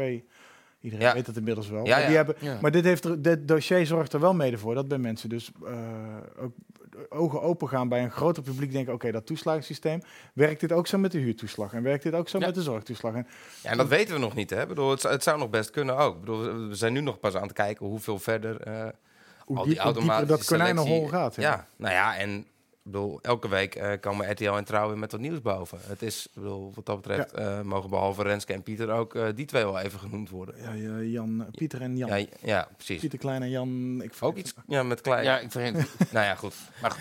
Hey, jongen, RTL mag ik- en Trouw dus. Mag ik puntje 3 inleiden, Bart? Want die ben ik wel benieuwd hoe jij erin staat ook, Bart. Puntje 3 bij SP.3 van de SP. Iedereen die dat wil, dat is ook altijd fijn, krijgt het recht om met 65 jaar met pensioen te gaan. Nou, dan, eh, dat, dat- is een fijn hoor, daar, daar, daar krijg je de stemmen wel voor. De inkomens worden verhoogd, het minimumloon gaat naar 14 euro. In de cao's wordt afgesproken dat topsalarissen niet meer dan 10 keer zo hoog mogen zijn dan dat van de laagst betaalde. Gadverdamme. Gaaf, hè? Nee, joh, man, pleur op. Ja, Bart, zeg het maar. Nee, nee, ja, ik vind, Ja, nee, kom die dit zijn eigenlijk drie verschillende dingen. Ik vind eh, eh, het, minimumloon naar 14 euro vind ik een goeie. Dat moet gewoon een beetje meegroeien. En als je ziet hoe moeilijk jongeren en jeugd Ja. een, eh, een huis kunnen kopen, uit, eigen, uit huis kunnen. Eens. Ik bedoel, dat wordt voor een deel wordt dat, eh, aan, eh, aan de kansloze migratie gewijd, omdat die allemaal voorrang krijgen op huizen. Dat is niet helemaal onwaar, maar Nee. zeker niet het grootste deel van Nee. de taart. Dat zit gewoon in huurprijs, prijsstijging, in de steden wonen is te moeilijk, et cetera. Dus het verhogen van minimumloon is een goed idee om jongeren een wat betere start Ja. op de, in, de, in de grote mensenwereld te kunnen geven. Iedereen krijgt het recht met 65 jaar met pensioen te gaan. Ja, droomscenario. helemaal eens of voor. Maar eh, de haalbaarheid is eh, niet onterecht betwist. Nee. Naarmate de levensverwachting stijgt. Dus die, die wil ik een beetje het midden laten liggen. Cao's wordt afgesproken dat topsalarissen niet meer dan tien keer zo hoog mogen zijn dan dat van de laagst betaalde. Ja, ik vind dat een, een mooi soort nobel streven. Dat kom je weer terug bij punt 1, dat de man op de werkvloer eh, Ja. eh, op gelijk, eigenlijk eh, in zekere zin de horizontale wordt, manier wordt behandeld. Als je Ja. dat, als, je dat als de symboolvalue van die zin pakt, dan ben ik het ermee eens. Maar verder denk ik wel van ja, vrije markt. als iemand gewoon zijn best gedaan heeft en iets gebouwd heeft waarmee hij van een eenmanszaakje naar een bedrijf met 10.000 medewerkers die allemaal goed verdienen. En hij verdient dan zelf 100 keer zoveel. be my guest. Want Ja, dan heeft hij ook iets bijgedragen wat is aan... nou, de stel er werken 10.000 mensen, groot bedrijf. Wat zal dan het laagste inkomen zijn? Oké. Als hij Ah, hier nee, succes van Nee, ja, nee, ja, nee dit, ik Ja? denk dat je weet waar je heen gaat. Laagste Ja. inkomen bij een bedrijf van 10.000 mensen is iemand die minder dan dat minimumloon van 14 euro verdient. Nou ja, ten eerste, ten eerste gaat het minimumloon inderdaad omhoog. Dus dan stijgt ook het salaris van die topman eh, mee. Maar ten tweede, bedoel, dan, dan heb je het nog steeds over tonnen. Hè? Ik Bedoel, dat, is, dat is niet op een houtje bijten hoor. Nee, bedoel, dat nou, is, ja, als, je, als je meer dan twee ton verdient, dat- ja, wat moet je in godsnaam met al dat geld? ja, maar dat moet iedereen natuurlijk voor zichzelf uitmaken. Dat jij geen behoefte Nou ja, hebt aan iedereen twee... mag dat voor Zelf zichzelf kopen, uitmaken. Iedereen, dat jij geen behoefte hebt aan twee ton per jaar, dat Nee. siertje, want dan vind je dus andere dingen dan geld belangrijker. Ik heb er ook genoeg aan. Maar nee, als, als, als Schijn- Ja, hij mij helemaal stel uit nou, hier. Stel nou dat, dat hij eh, van deze hele toko uiteindelijk een financieel succes weet te Ja. maken. God behoede me. Stel nou dat Ben benieuwd. En dan Ja. gaat zichzelf, eh, wil hij ook wat, wat een extraatje. En heeft hij dan in mijn ogen ook verdiend. Als hij maar slechts tien keer zoveel mag krijgen als ik hier verdien. Dat is kut voor hem hoor.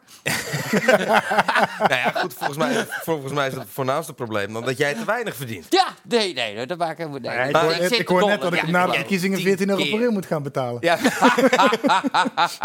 ja precies. Dat is, eh, Tom heeft in ieder geval een goede avond. Komt nou eindelijk, eh, Ja, ik- eindelijk bovendrijven. Ja, maar jongens, tien keer. Bedoel, je, je, je, je doet alsof die mensen in één keer aan de bedelstaf moet. Ik wil, hem, ik wil hem alleen maar lezen in de symbolische waarde dat er wat meer horizontalisering of... Wat Zit het je nu, ben jij van, word- jij warm van symboolpolitiek? Nee, nee, niet van symbolische waarde van... Ja, niet, nee, ja. Het is geen symboolpolitiek. Symboolpolitiek is iets doen wat niet het effect heeft wat je had willen. Dit wordt ingewikkeld. Nee, nee, dit wordt niet ingewikkeld. Maar je- juist het 15 symbool kijkers vind ik vind, ik de, ik maar- vind maar- geest van deze gedachte wel oké, maar ik zou het nooit als regel willen. Nee, dus Ja, maar je er zei, niet net, zei over pensioenverjaar, dat is, dat is, dat is makkelijker, eh, makkelijker gezegd dan gedaan. Terwijl ik, ik, ik denk dat er zijn heel veel mensen die prima door willen werken na hun 65ste. Ja, Weet je? ja. Ehm, en, en dan heb je zeker in het, eh, in het smaldeel HBO en universitair opgeleide. Een hele hoop mensen die ongeveer gruwelen bij het idee dat ze dan maar de, eh, dus de strijd... de- thuis moeten gaan zitten. Ja.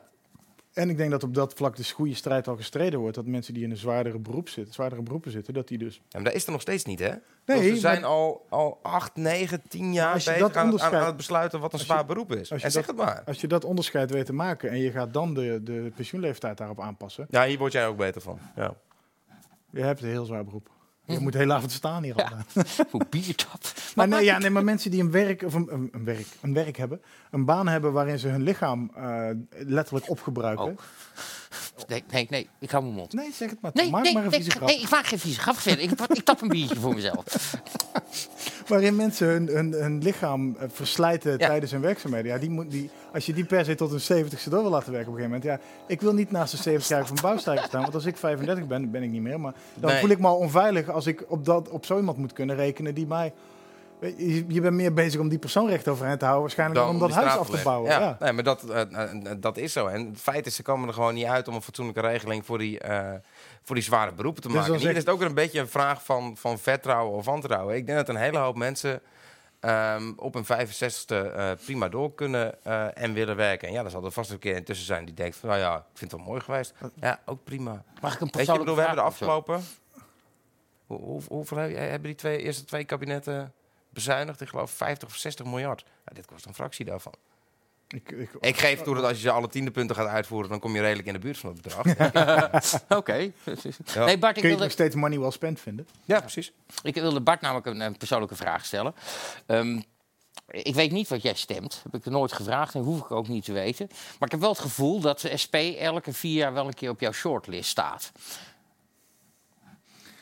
Eh, Ze staan in ieder geval nooit op mijn trashlist. Nee. En ik heb, bij mij staan ze Ik altijd wel in de de top SP 4 gestemd. van, nou, Jawel, dit ik zou heb- hem kunnen worden. Ik heb overigens lokaal in Utrecht, toen ik nog in Utrecht woonde, heb ik een keer SP gestemd. Ook op Michel Egmond. Nee, niet op Oh. Michel Egmond. Dat Op heb ik de Michael, afgelopen- op Michael Welhuizen, zegt hij nou Ja, ja, ja, die ken ik wel. Ik heb dus wel op Michel Egmond in Utrecht gestemd. Die ken ik stond op nummer 4. Het was tamelijk briljant. Toen had de SP vier zetels. Ik geef die jongen mijn voorkeurstem, zijn gouden gozer. En vervolgens zijn ze gehalveerd in zetels. Hadden ze er nog twee. Ik denk, dat ga ik vaker doen.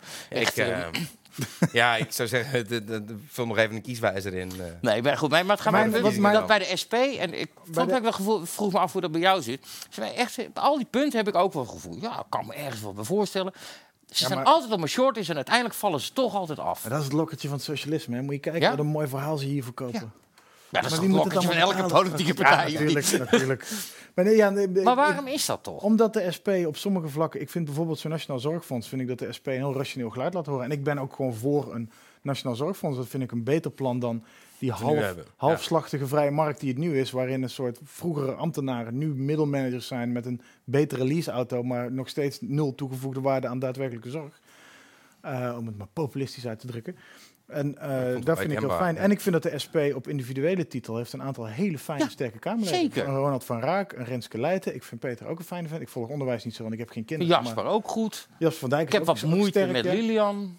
Ja, ik ook. Ja, maar de- iedereen. in- er zitten een paar individuele hele sterke Kamerleden die binnen de SP ook de Leuk, ruimte dan krijgen. dropt hij dat even en dan kan ik er niet tussendoor iets over. Ja, Jij mag er zo op komen. Dat doet hij heel Ik professioneel. waarschuw je, want, anders- want ik, file, ik fileerde. Nee, maar ga verder. Nou ja, dat die binnen de SP dus ruimte krijgen om, om bepaalde dossiers Ja. eh, echt tot het gaatje door te... En dan zie je dat, dat Ronald van Raak staat, voor die het weet, in vak K, de referendumwet die door andere partijen geschreven is, naar, het, naar de finish te dragen, Ja, of te slepen of te, We moeten nog een keer. smeken. En ik bedoel, hij is er nog niet natuurlijk, maar hij maakt, eh, he, he makes good ground. En eh Renske Leijten heeft zichzelf enorm op de kaart gezet.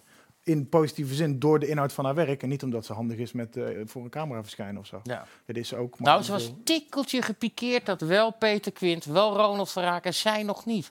Ja, ze, die, Ja, ze dat staat wel. oplossen dan. Ja, Ja. ze, ja Ze nee, staat- ze ja. komt, ze komt. Ze Ze komt, wel keer keer, in, eh, ja. ik- Maar we hebben Ronald even vorm gegeven, want die gaat weg. En die was nu Ja, natuurlijk... daar heb je niet zo lang meer voor. Nee. Nee, precies. En- En die woont ook lekker in de buurt. Ja, dat is niet zoveel hier vandaan. Nee, Nou, ja. Allemaal binnen Ik buurman Ja, namelijk. Dus, eh, maar goed. Eh, Bartje, is het tijd om naar vier te gaan? Niet bestuurders, maar huurders krijgen het voor het zeggen bij woningcorporaties. Nul is genoeg. De huur gaat de komende jaren niet omhoog en wordt lager voor alle mensen met een lager inkomen. Met een nationaal bouwplan bestrijden we de groeiende woningnood en zorgen we voor betaalbare huizen. Ja, dat is ronkende retoriek. Die ook eh, onwijs veel geld kost. En momenteel ook ontzettend in de wielen gereden wordt door al die klimaattoestanden natuurlijk. Want stikstof en CO2. Ja, en- stikstof wel. Ja. Voor de rest niet. Ik bedoel, dat is, is- staat die in, eh, ook in het samenvattingje, dat hele plan om, eh, om Nee. ook huizen te gaan isoleren en dat gewoon vanuit de overheid te doen in plaats van weer met zo'n toeslagenpotje. Waarbij dan. Oh, die heeft de samenvatting net niet gehaald. Nou, het is wel op zich wel fijn dat mensen die nu 40.000 euro voor een water, kapotte waterpomp, ding, tank, hoe heet zo'n ding? Ja, warmtepomp warmte, ja. betalen, dat, dat dat dan gewoon de overheid doet.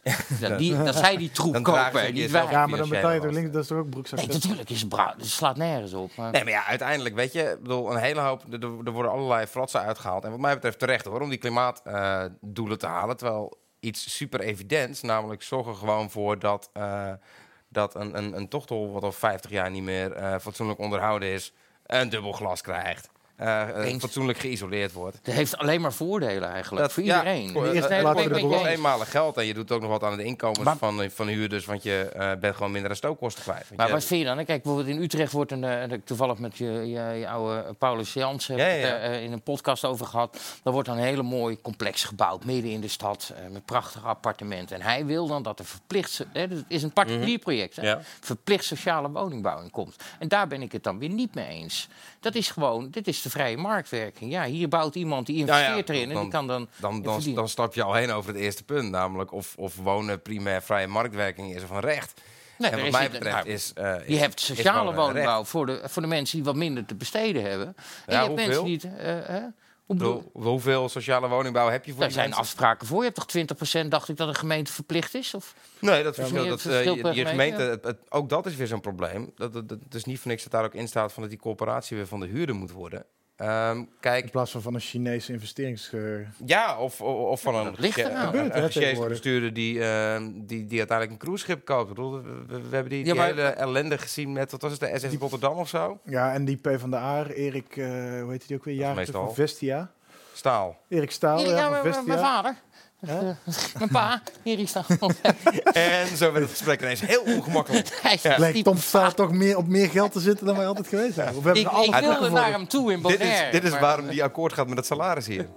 Ja. Nee, nee maar, Nee, maar dit, dit, dit- dat, van die woning, dat van die woningcorporaties is geen gek punt. Want Nee. ik, ik lees tegenwoordig al verhalen dat er gewoon Chinese bedrijven zijn die hier in Nederland woningcorporaties aan het opkopen zijn. Of Ja, blokken van, of gebouwen Woningen van, woning. Ja.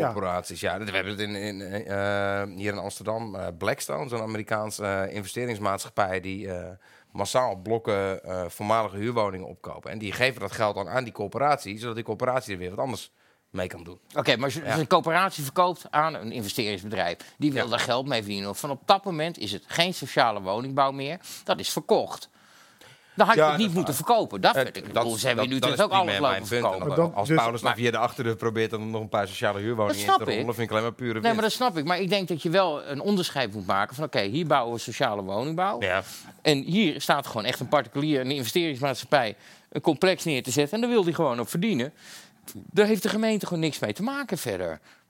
Zolang jij maar zorgt als gemeente dat er genoeg... ordening, over woonbeleid. Ja. De Ik vind dat je best, kijk, ik bedoel, voordat jij, eh, dat is net als, je kan wel zeggen, ja, als jij mijn huis koopt, dan mag jij ermee doen wat je wil. Dat is Ja. waar, maar ik kan wel zeggen, als ik mijn huis aan jou verkoop, maar eh, ik wil dat je die bokzak op zolder laat hangen.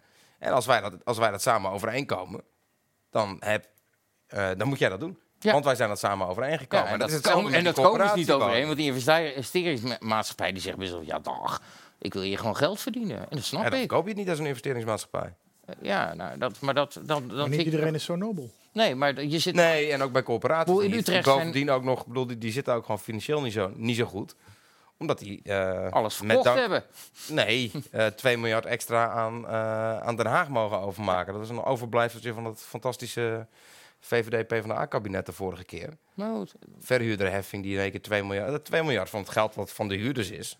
gaat gewoon direct naar, eh, naar de overheid. Ja. Dat pomp je dan weer deels terug via huurtoeslagen. Het is een onbegrijpelijk stelsel. Hey, Waar wat dus halverwege een hoop aan de strijkstokken blijft hangen van al die mensen die dat stelsel moeten regelen, et cetera. Ja. Dat is ook een vorm van werkverschaffing trouwens. Ik bedoel, het houdt ook Ja, ja. ja, daar ben ik op zich niet vies van. Maar op deze manier... eh, Marshallplan. nee. Maar, eh maar zo'n Ollongren, die gewoon een motie van de Eerste Kamer naast zich neerlegt. Over die huren. Niet verhogen. Eh, eh, en ze zeggen, terwijl, gewoon, er ligt gewoon motie. U moet dit uitvoeren. En ze weigert het gewoon. En iedereen krijgt toch, inclusief mezelf, die, die huursverhoging. Hoe kan je nou nog, hoe kan je dat verkopen? Aan, aan, aan het volk. Je zegt, maar dit is gewoon wat je opgedragen wordt uit Ja, krijgt, eh, En je doet het gewoon niet. En ze loopt er nog steeds met een smijl rond. Dat klopt ja, toch niet? nou ja, we zijn toen een keer... Volgens mij was dat bij Ollongren dat we uiteindelijk met een groep boze huurders een gouden middelvinger zijn gaan aanbieden. Ehm, toen is ze in de dienstenauto gestapt en dat, ja, eh, de glimlach was in ieder geval weg. Maar ja, de, gouden huurver- de huurverhoging, ja. die Als je, als, je, vrouw is als, van je drie keer adel, een motie niet, eh, als je drie keer een motie niet eh, wil uitvoeren. Dan krijg je de gouden En, middel. en in de Tweede Kamer ook nog. Weet je, de enige reden dat ze in de Tweede Kamer nog wel een meerderheid heeft, is gewoon omdat de VVD met oorlog dreigt. Dat is dat, dat, de VVD en, en, en D66 zeggen van ja, dat gaan we echt niet doen. Weet je, ik bedoel, Jetty die had tijdens de algemene beschouwing ook alweer over ja, er zijn wel echt problemen. En dan, dan komen ze weer met zo'n hele Haagse oplossing. Ja, we gaan, dat is een magisch woord, maatwerk. Want ja, niemand is tegen maatwerk. Want ja, maatwerk, dan past er iets. Maar waar het dan op neerkomt, is dat dan geloof ik, je kon aanvraag doen voor een huurverlaging. Als je kon aantonen dat je inkomen niet oké was. En ik geloof dat uiteindelijk 0,2% was toegekend van, eh, van de aanvragen. Terwijl eh, Woonbond en allerlei andere eh, onderzoeken... het percentage dat huurders kwijt zijn aan hun woonlasten... is astronomisch veel hoger dan wat de gemiddelde koper kwijt is aan, aan zijn woonlasten. En ondertussen laten we de hypotheekrente aftrek, waar ik ondertussen als koper ook voordeel van heb, laten we ongemoeid. En je, en je gaat wel? Oh, heel langzaam. Dat, eh, Ik was wel een flink stukje kwijt, moet ik zeggen. is dat, ja, ik, ik heb het voordeel van een koophuis in Amsterdam. Hè. Dat is, Sowieso. wat er ook gebeurt, dan, dat, dat, dat wordt alleen maar meer waard. Dat, nou, ik wilde eigenlijk huren, maar dat kon gewoon niet. Ik wilde ook wel echt huren, omdat ik gewoon... Ik ben niet handig. Ik, nee, maar ik, nee, eh, want het je is loopt voor mij- continu in het gips Ja, rond door nou de. Tweede Kamer. Ja. Precies. het is gewoon echt niet fijn voor mij om een huis te hebben wat ik zelf moet onderhouden. En dat als er iets kapot is, dat ik dan niet naar een huurbaas kan bellen en zeg van joh, mijn boiler lekt. Luie flikker. Ja, of heel onhandig. Ik heb er dus een vrouw voor die dat allemaal kan. Serieus? En die kwam ook koken, hè, tot 3 november? Ja. Wel goed zeg. Nou ja, ik hoef een gespreid bedje in alle opzichten. Ik, eh, Goed man. ik bel jouw vrouw de eerste volgende keer dat er iets aan mijn huis moet gebeuren. Staat ze Ja. met zo'n Ja. toolbelt om de middel. eh In Amsterdam-Noord. ja, houdt ondertussen je krijg babykoest, gelijk roert in de soep, alles tegelijk. Dat home improvement intro muziekje moet ik nu gelijk krijgen. Kim hoofd. Maar goed, Ik heb nu eigen huis en tuin in mijn hoofd. Maar dat, eh, Ja, dat kan. Ik heb- ik zal niet ik in de heb- microfoon ik gaan heb- fluiten. Maar, alleen maar man, man, man, man, man in mijn hoofd. ik, moet, ik moet wel heel de tijd denken, eh, als je dit zo zit te vertellen, in goede overtuiging. Heel veel geloof ik ook. Dan denk ik, ja, ja, die jongen heeft gewoon gelijk. En dan wil ik zo graag eigenlijk wel heel links zijn. Want ik wil graag mensen ook helpen die het slechter hebben. Je bent ook niet zo heel rechts. Nee, ik ben ook niet heel rechts, zeker niet. En ik wil je ook heel graag geloven. Maar waarom lukt het jullie elke keer op keer gewoon niet? Ja, als ik dat panklare antwoord zou hebben, dan was het natuurlijk niet gebeurd. Ehm, had hij hier niet als ik, al- als ik een, Ja, precies. Dan, eh, als ik een toverstokje had gehad eh, waarmee je mensen daar ineens van, eh, van had overtuigd, dan, dan was het wel gebeurd.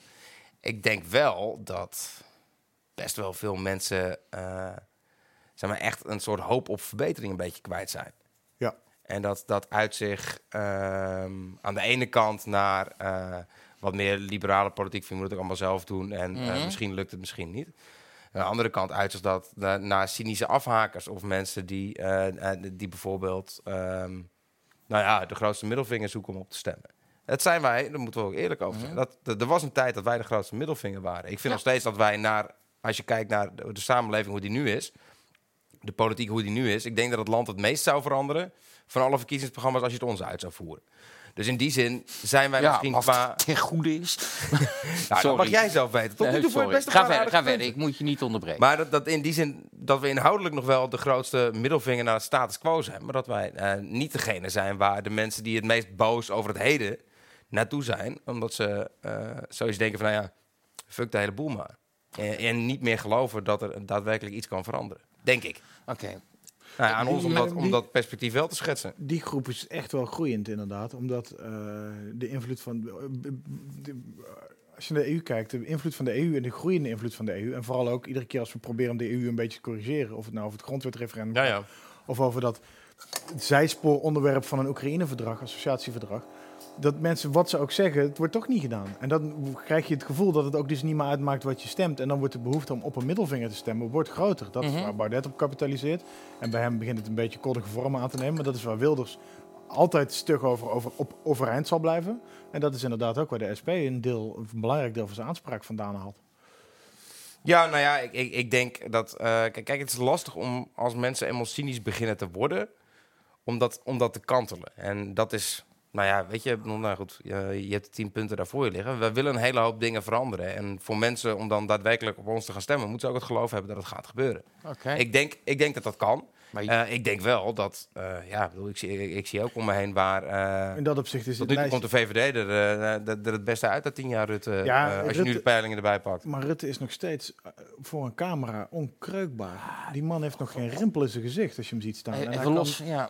hij is onverslaanbaar in een debat al tien jaar. Relativeert alles binnen een En seconde. hij buigt, ja. hij buigt goed mee. Ook wat je Ja. net zei over dat hij over zorg... Ja, zorg is geen markt. Ja, dat is toch gewoon een beetje handig weer een beetje mee. Met het gevoel een beetje Hij beweegt mee met de tijd.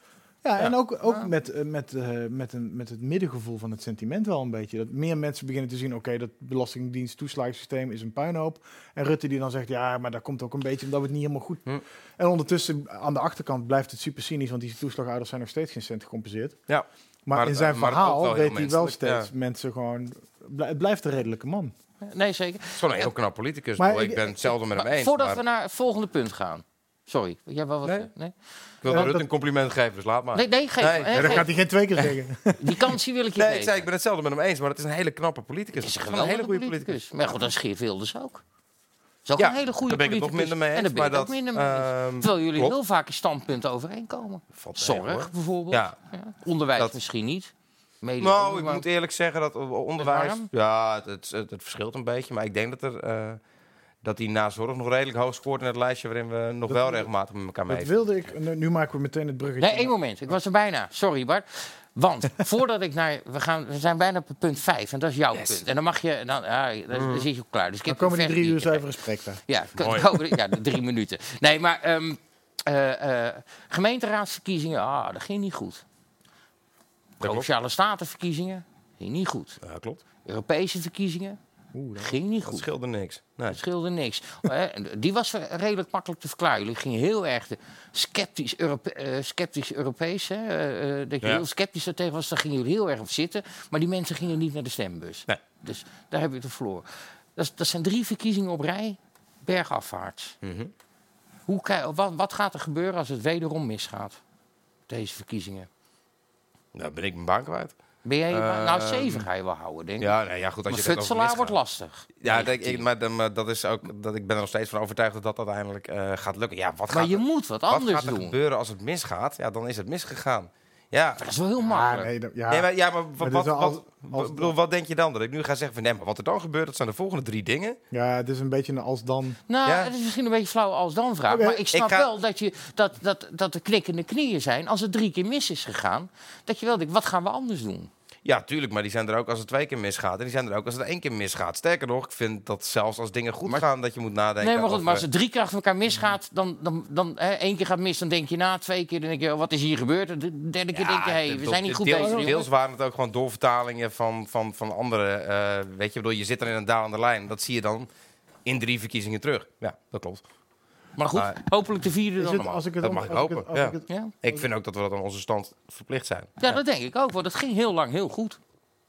Groter, steeds groter worden. Nou ja, dan- ja maar goed, de, de, de, de laatste keer dat wij steeds groter werden was in 2006, hè? Hm? Die Dus 26 een, een, misschien een hele tijd, of ja, 25. Ehm, dat is ook een tijd geleden. Dus dat wordt wel weer tijd, ja. ja. Oké. Bart, Nou, ja, ik, ik, ik wou zeggen dat als je nu naar het programma kijkt, dan zie je dus misschien een, als je het lief wil zeggen, een soort dromerig, dromerig geschetst eh, beeld. Maar het is ook een beetje een, een beetje conservatief, een beetje terughoudend. Beetje, niet meer dat vol activistische waar de SP ooit zoveel stem tegen, stem SP, Ja. zeg nee, nee SP of zo. eh. Nee, stem tegen, stem SP. Ja. Dat was de tijd dat ik ook nog heftig SP'er was. Toen was ik 17. Gingen ze met een bus, gingen ze overal naartoe. Ja, wel die tomatensponsjes, ik heb ze. Ja, ja. Ja, volgens mij zijn er echt hele huishoudens die nog steeds eh, met die SP-sponsjes hun eh, keuken schoonmaken. Hele milieuonvriendelijke dingen zijn dat. Maar Dat misschien wel lang mee. Bij SP niet het allerbelangrijkste onderwerp, geloof ik. eh, de- Maar Bart, dat- er- zit, er zit een terughoudendheid in, in die, er zit een voorzichtigheid in deze standpunten die erop zouden kunnen wijzen dat na drie verloren verkiezingen er misschien iets voorzichtiger eh, om de gunst van de kiezer gevraagd moet worden. Ben ik niet met je eens. Nee? Oh, het begint te piepen.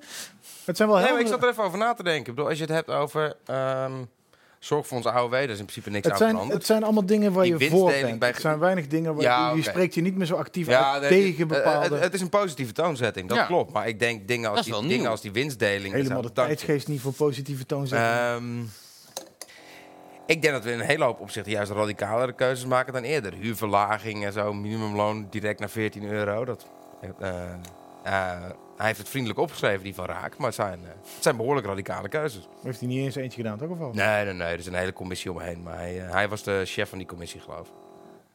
Nummer Laten 5, we, ja, laten we naar jouw, zin. eh, jouw onderwijs. Jouw onderwerp. Leuk. Ratatata. Of willen we eerst het filmpje laten zien? Ehm, ik wil eerst één kleine voorafvraag stellen. Want Oké. dat, hadden we het net al over, over PVV en onderwijs. Ja. Eh, Beertema is zelf oud-onderwijzer. Ja. En dat eh, lijkt mij, daar hadden wij het over voor de uit, voor- Mhm. vanmiddag, dat, eh, da- in dat opzicht ligt die lijn wel redelijk, die loopt wel redelijk, die loopt niet ver uiteen, laat ik het zo zeggen. Onderwijs. Tussen ons twee bedoel je? Ja. Of, Hoe, hoe zit je met Beertema erin? Hoe is Beertema als collega, die, het soort van directe collega op de Ja. C? Ik, ik leid het een beetje ja, ingewikkeld nee, in. ik, ik, ik, ik pff, eh, weet ik eigenlijk niet zo goed. Ik ben het ehm, bij een hele hoop dingen, wanneer het gaat om de teloorgang van het beroep van docent en zo, en, en, en dat het minder aanzien heeft gekregen, eh, denk ik altijd van ja, ja, ben ik wel mee eens, ben ik wel mee eens. En allerlei eh, managers door, doorgeslagen onderwijsvernieuwingen om het systeem maar te vernieuwen. Denk ik, ja, mee eens. Ja, het begint op betalen rekenen, mee eens. En het is één grote linkse teringbende! En dan denk ik van, oké, dit, is, dit, is- mijn eh cue to go, denk ik. Ehm, maar aan dat begindeel zijn, eh, denk ik dat er bij onderwijs meer overeenkomsten zijn dan bij een hele hoop andere portefeuilles. Want bedoel, het is een van de partijen waar wij volgens mij het minst overeenkomst mee hebben als je de percentage stemgedrag naast elkaar legt. Ik denk dat dat op onderwijs hoger dan gemiddeld is. Ja, dat kan me wel voorstellen, inderdaad. Ja. Een antwoord op je vraag? Ja. Oké. Eh, mooi. ehm, ik ga gewoon eerst het eh, standpunt voorlezen. Dat filmpje komt zo meteen wel, want dat Oké. past beter bij het... eh, Punt in het vijf. onderwijs, punt 5 van de SP. In het onderwijs gaan de lonen omhoog en worden de klassen kleiner. Onderwijs wordt weer een motor van emancipatie door goed beroepsonderwijs voor iedereen. Studeren is niet alleen voor de elite. Iedere student krijgt het recht op een fatsoenlijke studiebeurs. Er zijn wederom drie dingen. Ben jij gepolst eh, voor dit? eh, Ja. Dit is de Cliff Notes natuurlijk, maar in het Ja, ook, ben je, ook, de, ook de langere punten, dat is wel... eh, ben je wel... Dan krijg je een soort opzetje. Tenminste, Ik geloof de volgorde, volgorde was dat Ronald eerst zei... loop nou eens een keer het oude programma langs... en eh, geef er nou eens wat prioriteringen aan... want ik wil dat het wat korter wordt. Jouw eigen achtergrond ligt ook in de gehandicaptenzorg, toch? Ja. En, eh, eh, op de, op, met onderwijs. Nee, nee, nee, gewoon op, op, een, op een woongroep. Oh ja, dat- ik heb wel toen ik de Kamer in ging gezegd dat ik graag onderwijs wilde doen. Omdat ik dacht dat we daar wel, dat we daar wel wat mee konden. Nou ja, Lonen omhoog en klassen kleiner. Dat is een mantra wat ik al hoor sinds ik zelf op de basisschool zat. En toen zaten we met 20 man in de klas. Ja, en nu zitten ze met 35 soms. Ja, nou ja. Dus dat gaat nog niet helemaal lekker. Nee, en dan nog een goede reden om volgend jaar SP te stemmen.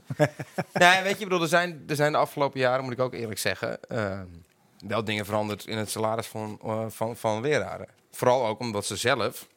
eh, toen ik, eh, ik nam deze portefeuille over van, eh, van Jasper van Dijk, die deed hiervoor onderwijs en die is nu eh, richting eh, asiel, migratie, sociale zaken gegaan.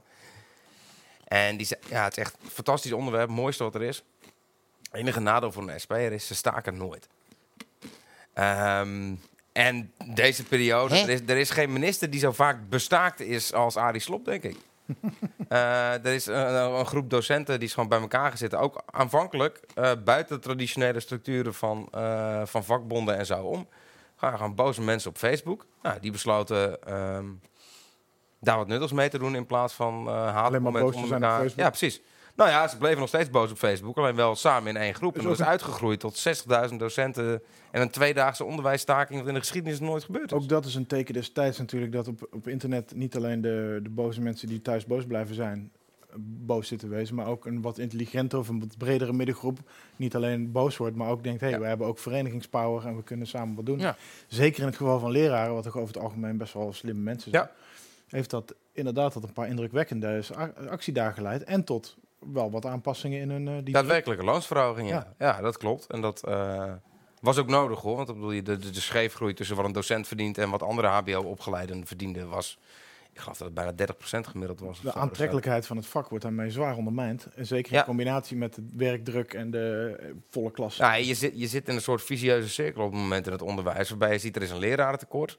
Ehm, omdat het salaris achterblijft, komen er ook niet meer mensen bij. Nou, verdwijnen er wel mensen. Nou, dan worden de klassen dus nog groter, want je hebt, eh, want je hebt een lerarentekort.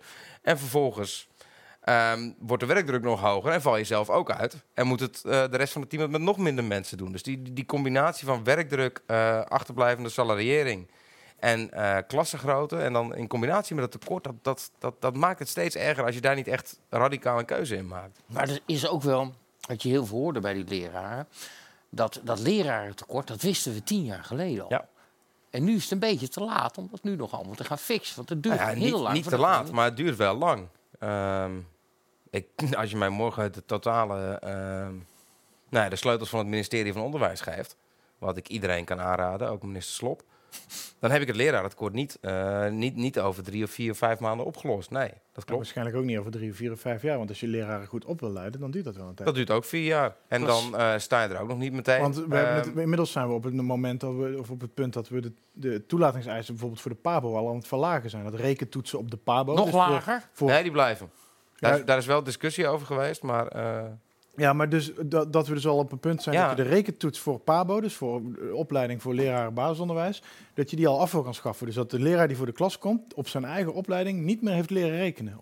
Ja, dat klopt. Nou is- ja, het, bedoel, het, het feit dat je geen toets krijgt, betekent niet dat je er geen onderwijs in krijgt.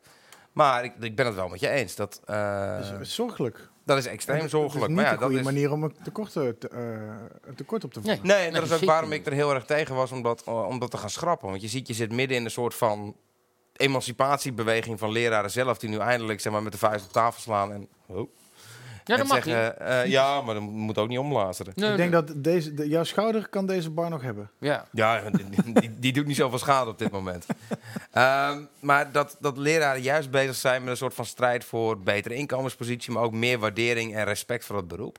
En het slechtste wat je kan doen is in zo'n beweging voor meer waardering en respect zeggen: ja, we gaan de eisen ook een beetje verlagen. Dat, dat ondermijnt Ja, rechtstreeks waar, de, Ja. waar, waar die strijd over gaat. Maar als ik, hè, dan staat... Zeker in een tijd, sorry, in een, Ja, ga je. ik haak hierop aan, in een tijd van, eh, waarin ouders ook mondiger worden. Mijn moeder is docente eh, op middelbare school. En die, eh, die, die beschrijft wel eens hoe zij in de jaar, door de jaren heen ouders steeds vaker voor haar neus heeft zien Ja. staan. Die alles wat er ook maar aan de hand is, het is nooit de schuld van het kind of van de ouders.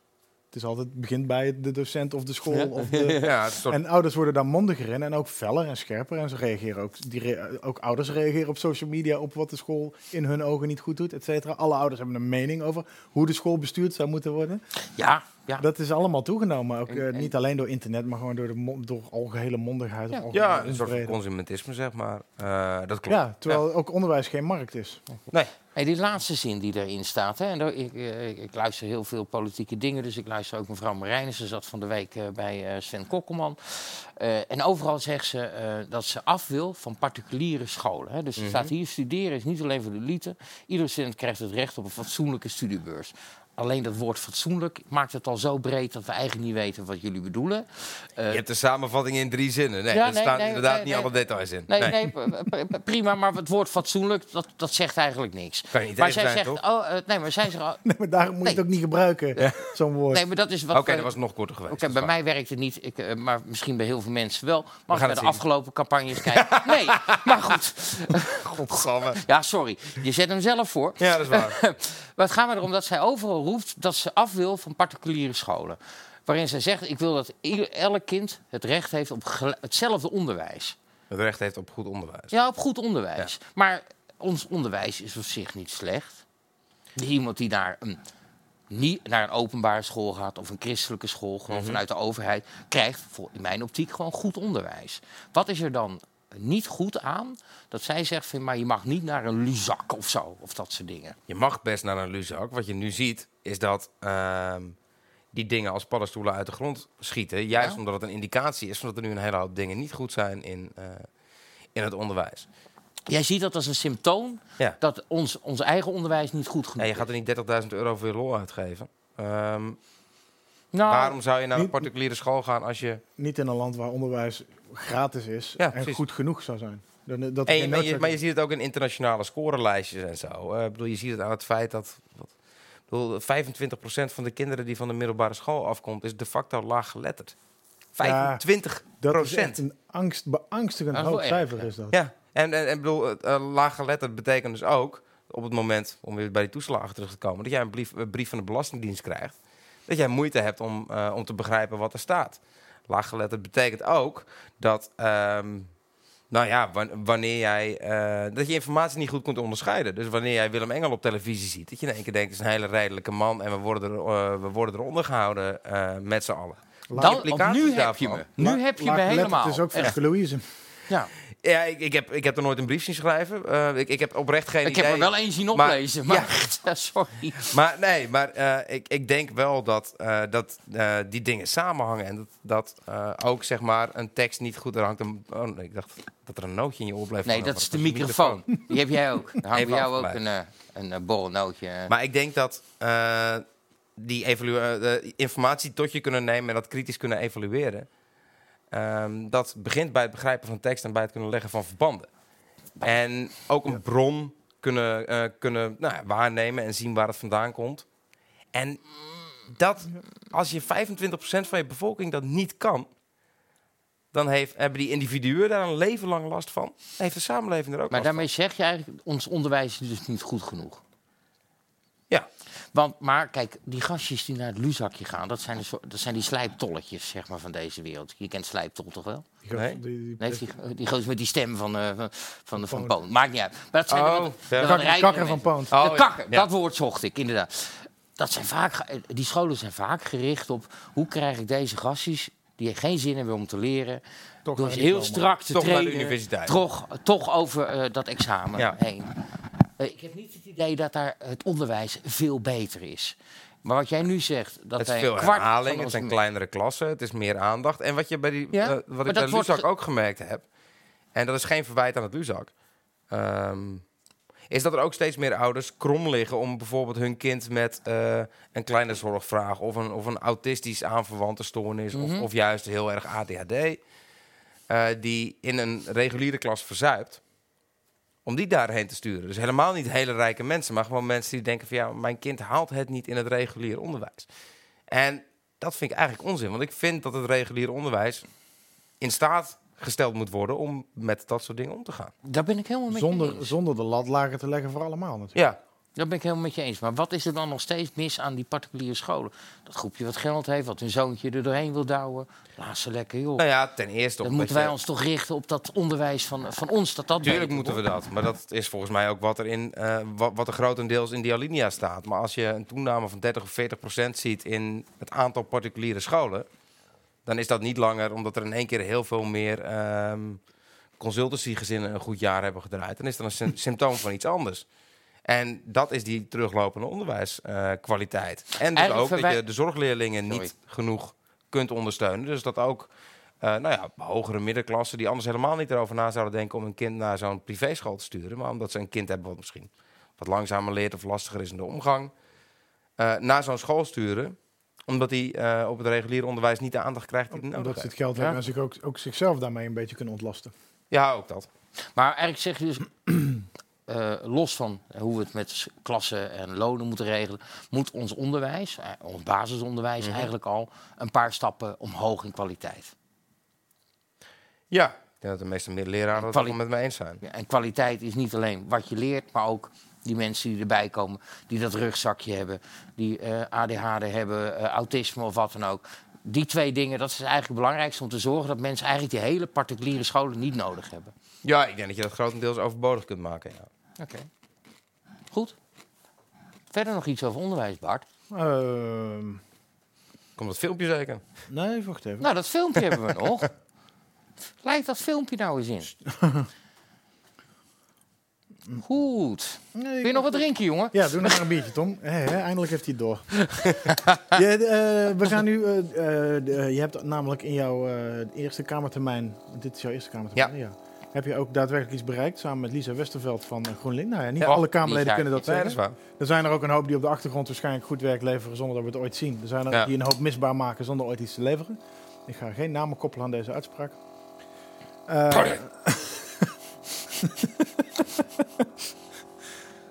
Eh, jij hebt samen met Lise Westerveld, en ik zeg dit zonder enig sarcasme, wil ik voor de, voor de kijker thuis graag even benadrukken, geregeld dat de vrijwillige ouderbijdrage, als het goed is, eraan gaat. Jullie hebben een wetsvoorstel ingediend. Ja, ongeveer. Die ervoor zorgt. Nou ja, leg het zelf even uit. Wat heb je precies geregeld? Ja, Ja, nee, het is, nee. jou, het is jouw verdienste. Ja, nou ja, kijk, eh, die vrijwillige ouderbijdrage die mag wel blijven. Maar wat je nu zag is dat eh, kinderen dan, als die ouders niet konden betalen, wel uitgesloten mochten worden van allerlei activiteiten. Niet van het onderwijs, want dat is gratis. Maar wel van je schoolreisje, je sportdag, je excursie, je Sinterklaas of je kerstviering. En ja, dat, dat vond ik gewoon wel echt heel schrijnend. Oké, even, even eh, samenvattend. Iemand die een kind naar school stuurt, moet een vrijwillige ouderbijdrage betalen. Ja, mag Als je dat dus niet doet, word je gekort op de leuke dingetjes. Ja. Dus een schoolreis. Dus je, wordt gestra- ja. je kind wordt gestraft voor het feit dat je ouders ergens niet voor kunnen betalen. Nou goed. Dat, en dat is een beetje wat, denk ik, wat Bart bedoelt. Mhm. eh, heel vaak zeggen, wat doen de hoge heren in Den Haag nou? Er zijn dingen die je daadwerkelijk hebben bereikt. Hè. Dat kunnen Van Renske Leijt en Pieter Omtzigt bijvoorbeeld heel duidelijk zeggen. Jij hebt samen met Lisa Westerveld wat bereikt. En daar spreek je over in de Tweede Kamer. En dat moet ik even. Oh, en daar komt nog wat achteraan. Ja, vertel Ik heb daar een klein. Zijn we wakker weer? Ja, Ja, ik heb daar heel goed. een klein stukje. Ik weet de serie The West Wing, die ken je vast wel. Ja. Ja, ik, heb, ik moest aan een kleine scène denken uit de West Wing. Die zit achter het, het filmpje. Is een kamerfragment van jou. Van Ja, hoe jij, anderhalf je- minuut of zo. Hoe je je, je eigen wetsvoorstel verdedigt. En eh, daarachter zit een heel klein stukje idealisme geplakt. Mooi. jij zo meteen op reageren hoe jij daar, of jij het daar mee eens bent? Goed, dames en heren, we gaan naar instartje 2. Voor veel ouders betekent een nieuw schooljaar naast hoopvolle verwachtingen ook de nodige zorgen over de forse uitgaven. Uit een onderzoek van de SP onder 100 scholen blijkt dat de bijdrage enorm in hoogte kan verschillen. Bovendien blijkt die bijdrage lang niet altijd vrijwillig. Aldus Remy Poppen in 1997. En wat was de oplossing van de politiek? Een gesprek met schoolbesturen. We zijn nu 21 jaar verder. Ik was toen 12. En het kabinet is nog steeds in gesprek met schoolbesturen. Ons geduld is op en volgens mij mag dat wel na zo'n 20 jaar. Collega Westerveld en ik hebben vandaag daarom onze wet ingediend. Nooit meer een kind dat op school in zijn eentje in de klas zit, terwijl de rest van de klas naar de Efteling gaat. Nooit meer een namenlijst bij de ingang van de aula met namen van kinderen die niet naar binnen mogen als de rest Sinterklaas of kerst gaat vieren. En nooit meer de politieke reflex om een vriendelijk gesprek met de scholen te gaan voeren. Gewoon een wet die het regelt. We hebben groot vertrouwen in de meerderheid van de scholen. Maar een kleine minderheid laat al jaren zien hier onvoldoende oog voor te hebben. We rekenen op uw alle steun, want het is hard nodig. Stichting Leergeld ziet de aanvragen van ouders exploderen. De gemiddelde bijdrage steeg de afgelopen jaren met bijna 50% Zo slaan de SP en GroenLinks de handen ineen tegen deze uitsluiting in het onderwijs. Why? You made an appointment. Sam! Would the two of you take it outside? I thought you were trying to drive a wedge between us. Yeah, but now you're just boring the crap out of me. Hey, Mallory. Education is the silver bullet. Education is everything. We don't need little changes. We need gigantic, monumental changes. Schools should be palaces. The competition for the best teachers should be fierce. They should be making six-figure salaries. Schools should be incredibly expensive for government and absolutely free of charge to its citizens, just like national defense. That's my position. I just haven't figured out how to do it yet. Eh, het laatste stukje was uit eh, de serie eh, West Wing. Met Martin Sheen als eh, president. En Rob Lowe, die net een dame heel warm kreeg, kreeg ik het idee. Maar had je, heb je het meegekregen? Want je was Ja, echt ja, snel ja. pissen. Ja, maar dat was tijdens mijn eigen verhaal. Ik kwam En hij, zei, hij zei van, oh, dit is alles wat ik wil veranderen. Major changes. Ik weet alleen nog steeds niet hoe. Weet jij het al? Want voor die tien speur... Het begint met het willen veranderen. En ja, nee, natuurlijk weet je niet altijd... Ja, dat is toch zo? Ik bedoel, op het moment dat je... Het is heel makkelijk om uit te leggen hoe je een klein klote veranderingetje wil doorvoeren. Dat is namelijk maar een klein klote veranderingetje. Natuurlijk is het veel moeilijker om grote dingen te veranderen. Ja, daarom is het ook veel leuker om grote dingen te willen veranderen. Eh, maakt het ook ingewikkelder. Ja, ehm, hoe wil ik dat doen? Nou, het begint met een hoop stemmen, denk ik. Is niet helemaal waar. Ik denk dat het eh, vooral begint met de druk opvoeren op de andere partijen. Wat is het nou? Het begint met een goed idee waarmee je de druk op kan voeren. Ja, nou ja, goed. Bedoel, ehm, om die ideeën te realiseren moet je die druk eh, op anderen opvoeren. Maar- en ook zorgen dat je zelf eh, Ik zei net- substantieel wat meer te zeggen krijgt. Net voordat het filmpje instartte, zei ik dat ik zonder sarcasme bedoelde. Dit, dat, dat kleine wetje van jullie, Ja. dat, om, die, om die ouderbijdrage eh, Mhm. anders te doen, dat maakt voor veel kinderen volgens mij wel echt een enorm verschil. Ja, voor 99% van de mensen die zullen hun hele leven lang het verschil niet, eh, niet merken tussen eh, het leven voor en na deze wet. Ehm, die groep ouders eh, die echt helemaal krom moesten liggen om dat te betalen. Of die kinderen die. eh, want het, het valt ook nog onder onderwijstijd, hè, een schoolreisje. Dus als je, als, eh, als je ouders niet kunnen betalen, Moet je dan mag je niet ook nog wat leuks gaan Nee, doen dan moet je wel met naar je school ouders. komen, ja. Dus dan moet je naar school, dan krijg je gewoon een schriftje met rekensommen of zo. Of je gaat bij een andere klas erbij zitten. En zie je je klasgenootjes in de trein naar de Efteling of in de bus naar de Efteling gaan. En dat vind ik dat Oké. schrijnend. En dat het gelukt is om dat af te schaffen, ja, dat vind ik wel echt te gek. Oké. Maar dat wilden we even, ik wilde dat graag nee, even nee, ja, voren maar ik halen. ga- omdat ja, ik- nee, ja, ik vind maar- het oprecht ik, een eh, fijne, toch graag accomplishment. Nee, maar ik dat. vind het ook fijn. eh, maar ik moet dan toch eventjes die hele stomme eh, advocaat van de duivel vraag stellen. Iemand moet het doen, Tom. Ik ben het. dit hebt een basket. En altijd. Schep je geen precedent om dan voor iedereen te zeggen... ja, maar dan ga ik ook niet betalen als ik toch mee kan met al die dingen. Ja. ja, dat is het risico wat je loopt. Ja, eh, dat, het zou kunnen. Kijk, het Werkt die alternatief wet is... dan nog? Werkt je... Dat gaan we zien. Het alternatief is dat eh, de school een soort van microbelastingdienst wordt... waar je met je inkomenspapiertjes en zo langs moet... en dat de school dan voor jou moet gaan bepalen... wat een net genoeg hoog inkomen is om 50 euro te kunnen betalen voor een schoolreisje. Eh, volgens mij is een school er niet geschikt voor. En volgens mij zijn een hele hoop ouders best wel bereid... om bij te dragen eh, aan een schoolreisje voor een kind. Want je stuurt je kind naar de school en je hoopt dat, eh, eh, dat ze er het beste van maken. En er zullen misschien een paar mensen zijn die het niet doen. Ja. Oké. Er zijn Bart. altijd, er zijn altijd mensen die misbruik maken van zo'n optie. Of die, so- ook al hebben ze tien keer zoveel geld als degene die het echt niet kan betalen. Dat ze denken van ja, maar als hij het niet hoeft, dan hoef ik het ook niet. Die luisteren Ja, altijd. natuurlijk. Het is het klassieke voor- verhaal van de, van, de, van de krantenwijk waar je met kerst zeg maar, in de armere wijk het meeste geld krijgt. En Ja. in de... En ik denk Met, dat met, een- met collecteren ook zo. Een, een, een beetje school, en zeker, zeker eh, buiten de Randstad, eh, zullen op scholen zelf de leraren en de, het onderwijspersoneel, of degene die die reisje regelen, ook wel weten van, nou ja, eh, Pietje kan het echt niet betalen. En Jantje kan het makkelijk betalen, maar de ouders van Jantje willen het niet. Dan gaan we de ouders van Jantje toch even Ja. heel subtiel vragen waarom ze het niet doen. We gaan ze niet eisen om het wel te doen, maar gewoon wel aangeven van, joh, bij hem is het duidelijk, maar waarom doen jullie het niet? Die vraag mag je gewoon stellen, lijkt me. Je, je mag nog steeds een hele hoop. Het enige wat je niet meer mag is uiteindelijk onder de streep eh, dat kind buitensluiten. Nee, En, het lijkt me, en, dat, en daarom vind ik het dus zo sympathiek, omdat het gaat niet om omdat je de ouders een bedrag aftroggelt. Of zo. nee, dit kost de maatschappij ook geen geld. Weet je. Nee, en, dat, en het, kost, het, het, het kan voor die kinderen een, een echt tering veel verschil maken dat ze niet naast die bus hoeven blijven staan terwijl de rest naar de Efteling rijdt inderdaad. Ja, en nog los Dat van het is- dagje. Het wordt gewoon ook voor je hele klas dan heel erg pijnlijk zichtbaar dat je uit een arm gezin komt. Ja, ja. Ja. Ik bedoel, en armoede, dat, dat, dat levert dan de nodige stigma's op, denk ik. Los van de ellende die het met zich meebrengt. En ja, dan, dan, dan, dan sta je daar als enige, eh, Ja. terwijl de hele klas er vandoor gaat. Dan wordt het in één keer wel heel zichtbaar dat jij er eigenlijk niet bij hoort. Ja, we gingen altijd naar Drievliet, dus niemand vond het Oh, erg dat dat je is- niet mee mocht. Nee, dat- dat, eh, Ik kan me nog een dag herinneren dat- wel lieve- niet te Lieve mannen, ja. we gaan la- eh, richting de laatste ronde. We zijn echt wel een tijdje bezig. En die is, eh, ik stel voor, Bart, dat we punt 6, 7, 8 en 9 en 10 bewaren voor Ronald van Raak. Integraal op de Ja? website. doen. Oh, oké. Vind dat kan ook. Dit vind ik op zich wel een goeie. Ja, dat dacht ik ook. Maar, en dan staat er nog onder punt 9 Ja, een puntje die ik wel even... Want, lieve mensen, wat komt er ineens? Ineens wordt er bekend. Een heel populistisch standpunt. De SP wil uit de euro. Dat nou, staat er niet, Tom. hè? Nee, sorry, dit moet ik meteen de nuanceren. euro Dat is staat er- onhoudbaar. Bart, Nou, ja. sorry. nuance, Nou. Nee, man. Vast Nuance, aan de, eh, vasthouden aan de huidige euro gaat ten koste van onze economie, maar ook van die van landen in het oosten en zuiden van Europa en die, die de munt niet kunnen aanpassen aan hun economische ontwikkeling. De landen met meer vergelijkbare economieën moeten voorbereidingen treffen voor de ontwikkeling van een nieuwe munt. Dus ze zeggen niet we willen uit de euro, er staat hier niet Voorbereidingen euro, eh, Neuro's-euro staat hier. Ja. Noord-Europese Ja, munt over en voorbereiding Zuid-Europese. hier, En de, semantics. en, de, eh, en, de ontwikkeling, en de ontwikkeling daarvoor, eh, de ontwikkeling die we zien in dit programma is, de euro is onhoudbaar, staat hier letterlijk in vier Ja. woorden. En dat was eerst, de euro is op langere termijn onhoudbaar. En kennelijk vindt de SP dat die termijn verstreken is. Ja, die langere termijn was dan vier jaar.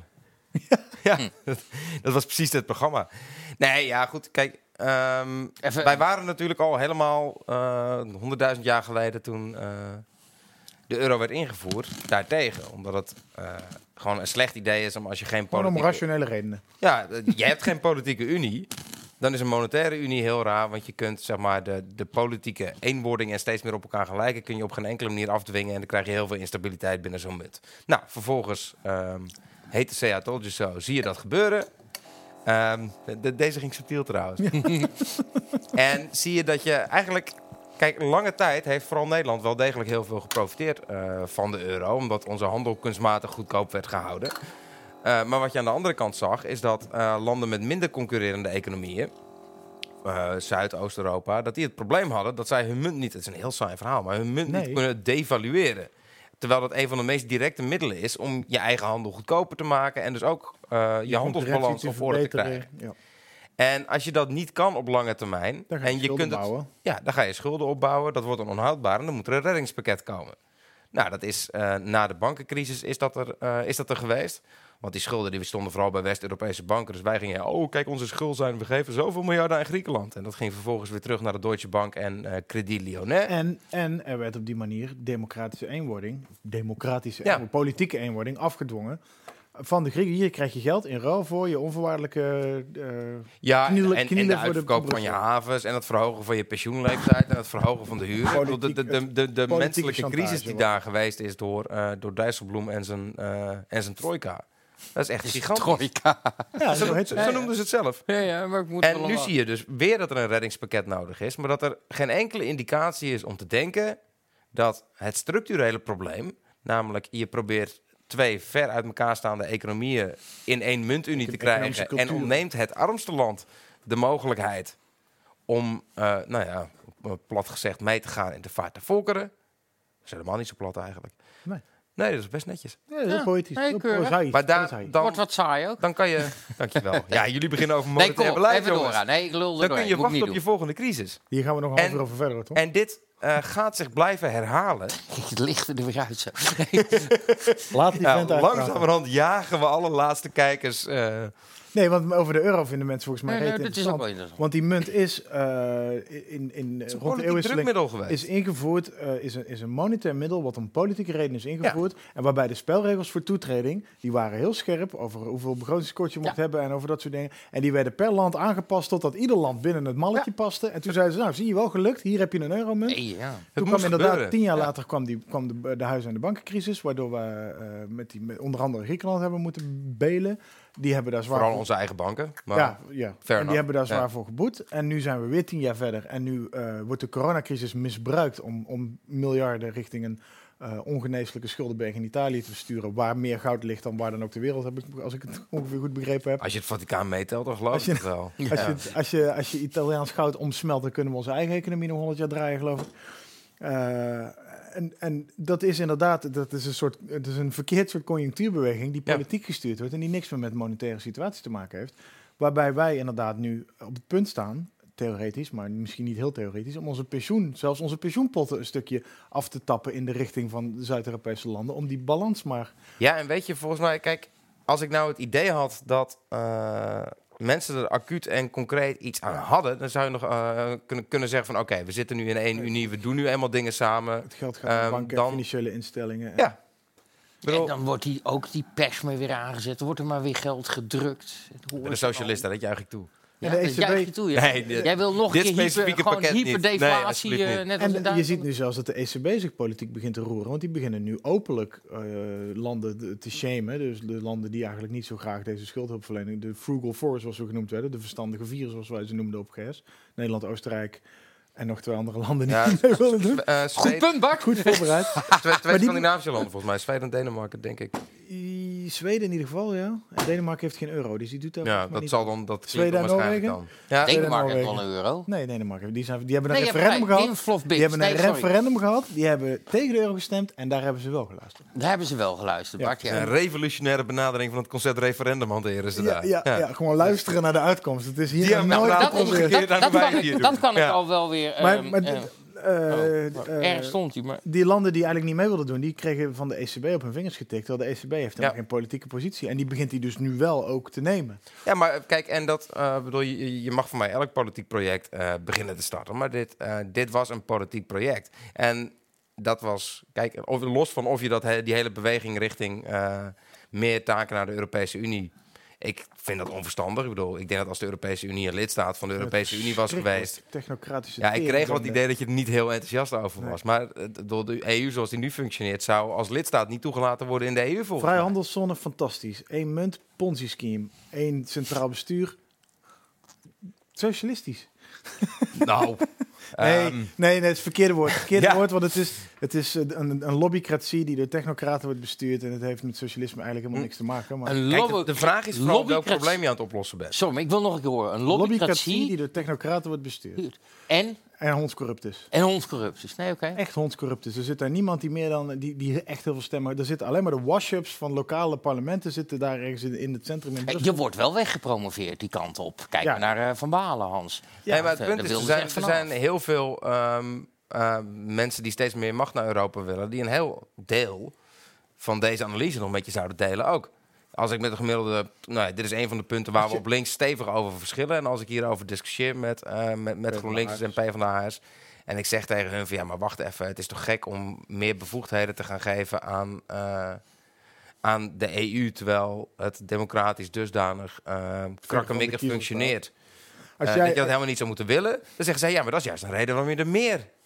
Als jij, de, Nou ja. als jij de, de, de, de, de- het hoogteverschil tussen de aandeelhouder en de man op de werkvloer kleiner wil maken, dan ben je volgens mij, als je gezond bent, ook tussen, tegen de, hoe eh, de EU heel hoog zich boven de burger positioneert en hoe ver de burger van de invloed op dat gebouw in Brussel afstaat. Ja, ik vond het idee van, van, van, van internationa- eh, internationale samenwerking, vrede, stabiliteit en het oplossen van grensoverschrijdende problemen.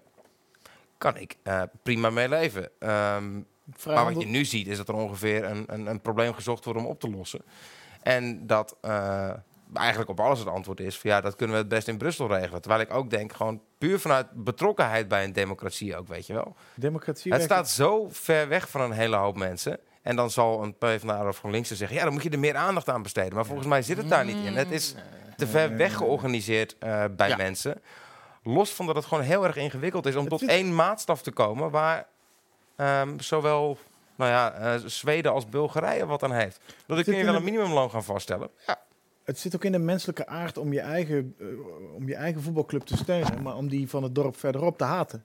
En in de- Ja, ja. ja, die- die- Nee, je, je, je, je, je juicht voor je eigen team en je hebt een, een soort onderlinge strijd met elkaar. En die EU die probeert te suggereren dat de naties onderling niet meer ook een soort gezonde culturele concurrentie, culinaire concurrentie van mijn part tussen landen en hun keukens onderling. Het moet allemaal eenheidswords, allemaal van centraal bestuur Dan gelijk kom je gezet bij die worden. soevereiniteit en die En- identiteit uit. Maar, ja, en dan wordt het identiteitspolitiek, waarbij de Brusselse identiteit eh, een, een levenloze entiteit is. Want er is geen Brusselse identiteit, er is geen Europese identiteit. Je hebt je in het beste geval een soort Nederlandse Is. identiteit. Ik identificeer me ook nog als een halve Belg, omdat ik bijna aan de grens geboren ben. ja. Ja. Ja. En, en eh, ik, heb meer, eh, ik heb meer met Vlaanderen dan met, met, met Noord-Holland. Maar het is wel regionaal. Ik heb weer helemaal niks met Oost-Europa en ook niet met Zuid-Europa. Ja, maar het gaat, ook niet, het, gaat ook niet om, om of je er iets mee hebt of niet. Want eh, het Ja, maar er om wordt je een geforceerd idee opgelegd dat een Italiaan en een Nederlander wij- eigenlijk hetzelfde wij willen Maar je eigenlijk... hebt een, kijk, eh, ik wil er wel tegenover zetten. Je hebt wel degelijk een, een, een, een gedeelde geschiedenis. Kijk, als je het maar ver genoeg abstraheert, dan heeft iedereen een gedeelde Er is een geschiedenis. tijd geweest dat de Italianen dachten dat ze Nederland konden overheersen, inderdaad. Ja, en er is ook een tijd geweest dat de Nederlanders Ja, eh, ja, maar- om, omgekeerd af en toe eens een keer een Italiaans schip torpedeerden. Maar Eh, maar ik bedoel, je, je hebt in die zin wel een, een, nou ja, heel veel meegemaakt met z'n allen. Je zit helemaal vast op hetzelfde continent. Eh, maar, dat betekent niet dat het logisch is om elk probleem op die schaal op te lossen. Nee, maar kijk, maar ik dat denk is dat een het ongelooflijk anonimiseert. Hoe verder je dat bestuur dat- van jezelf wegorganiseert, Dat zie hoe je- minder mensen de, de weg zullen vinden om zich een beetje gehoord te voelen. Dat zie je ik. precies, precies met die loongelijktrekking bijvoorbeeld. Of dat, dat Polen en Bulgaren en Roemenen komen allemaal hier naartoe om hier te werken. En dat was een eerst, eerst hebben we dat met een beetje argusogen bekeken. Toen bleken het onwijs goede eh, Ja. klushulpen te zijn. Generaliseren. maar- hard. Ja. Ja, nee, de harde werkers. eh, Absoluut, ja. Het absoluut. enige risico wat je loopt is dat, dat ze dronken je huiskamer binnenrijden. Maar hey, Hey, als dat het enige verhouding is, tot hoe goed ze werken, et cetera.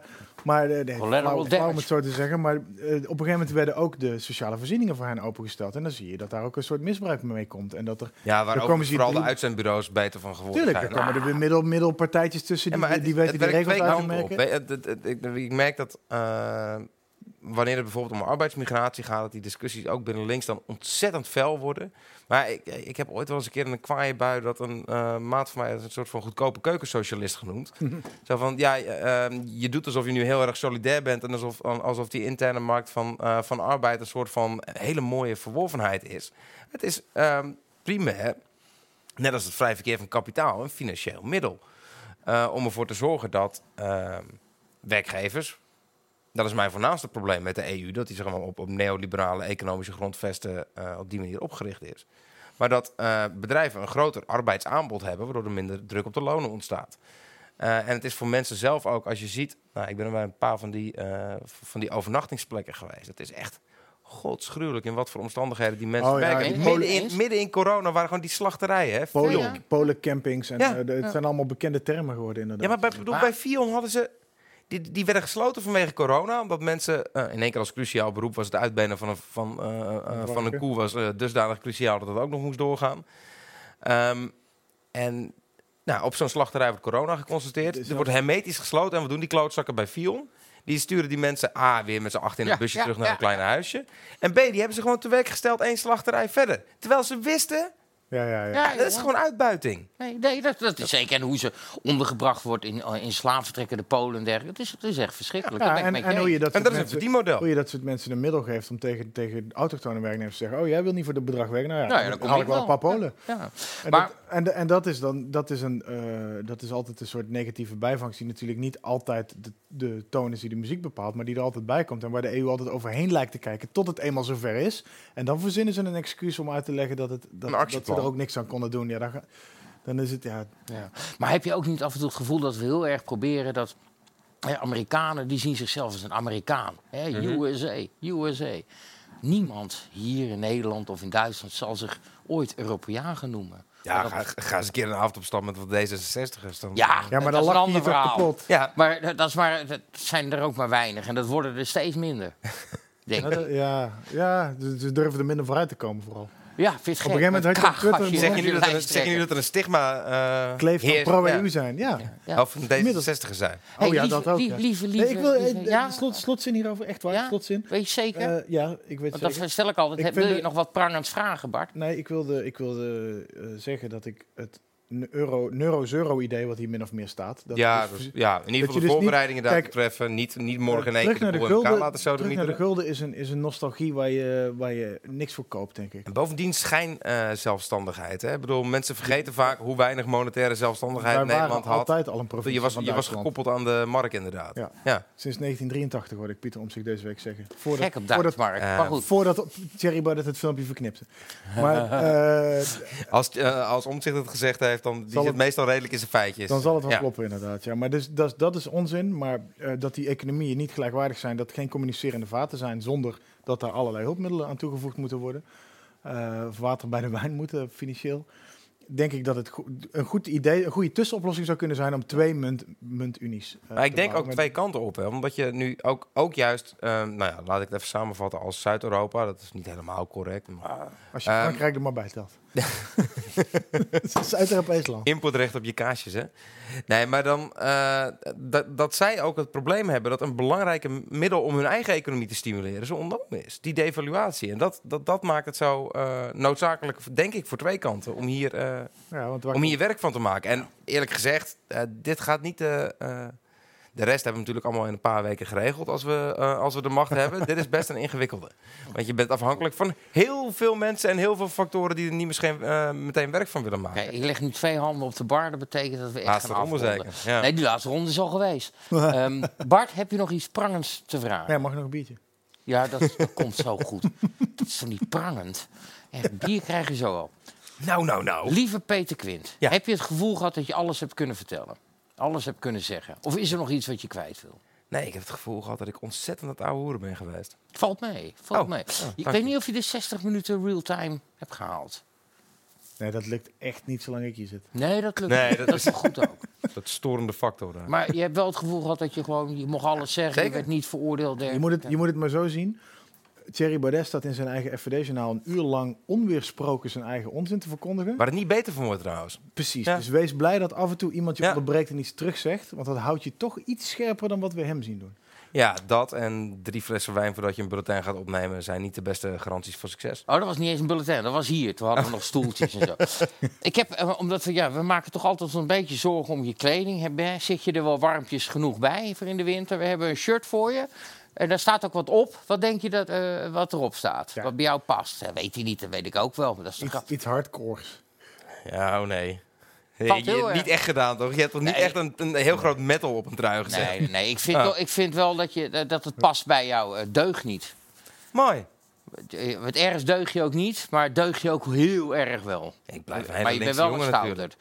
En lieve dames en heren, als u naar de webshop ge- gaat van Geen Stijl, kunt u die zelf ook kopen. En dan loopt u dus in dezelfde hoodie als eh, Peter Quint. Alsjeblieft, jongen. Ik Leuk dat je er er hele was. hoop verkocht hebt zo. We doen even zo, hè, want we mogen niet, geen handen Yes. schudden, want je bent een Kamerlid. Leuk dat je er was, man. Echt, Dank eh, voor de uitnodiging. Viel het mee? Ik, Viel het eh, tegen?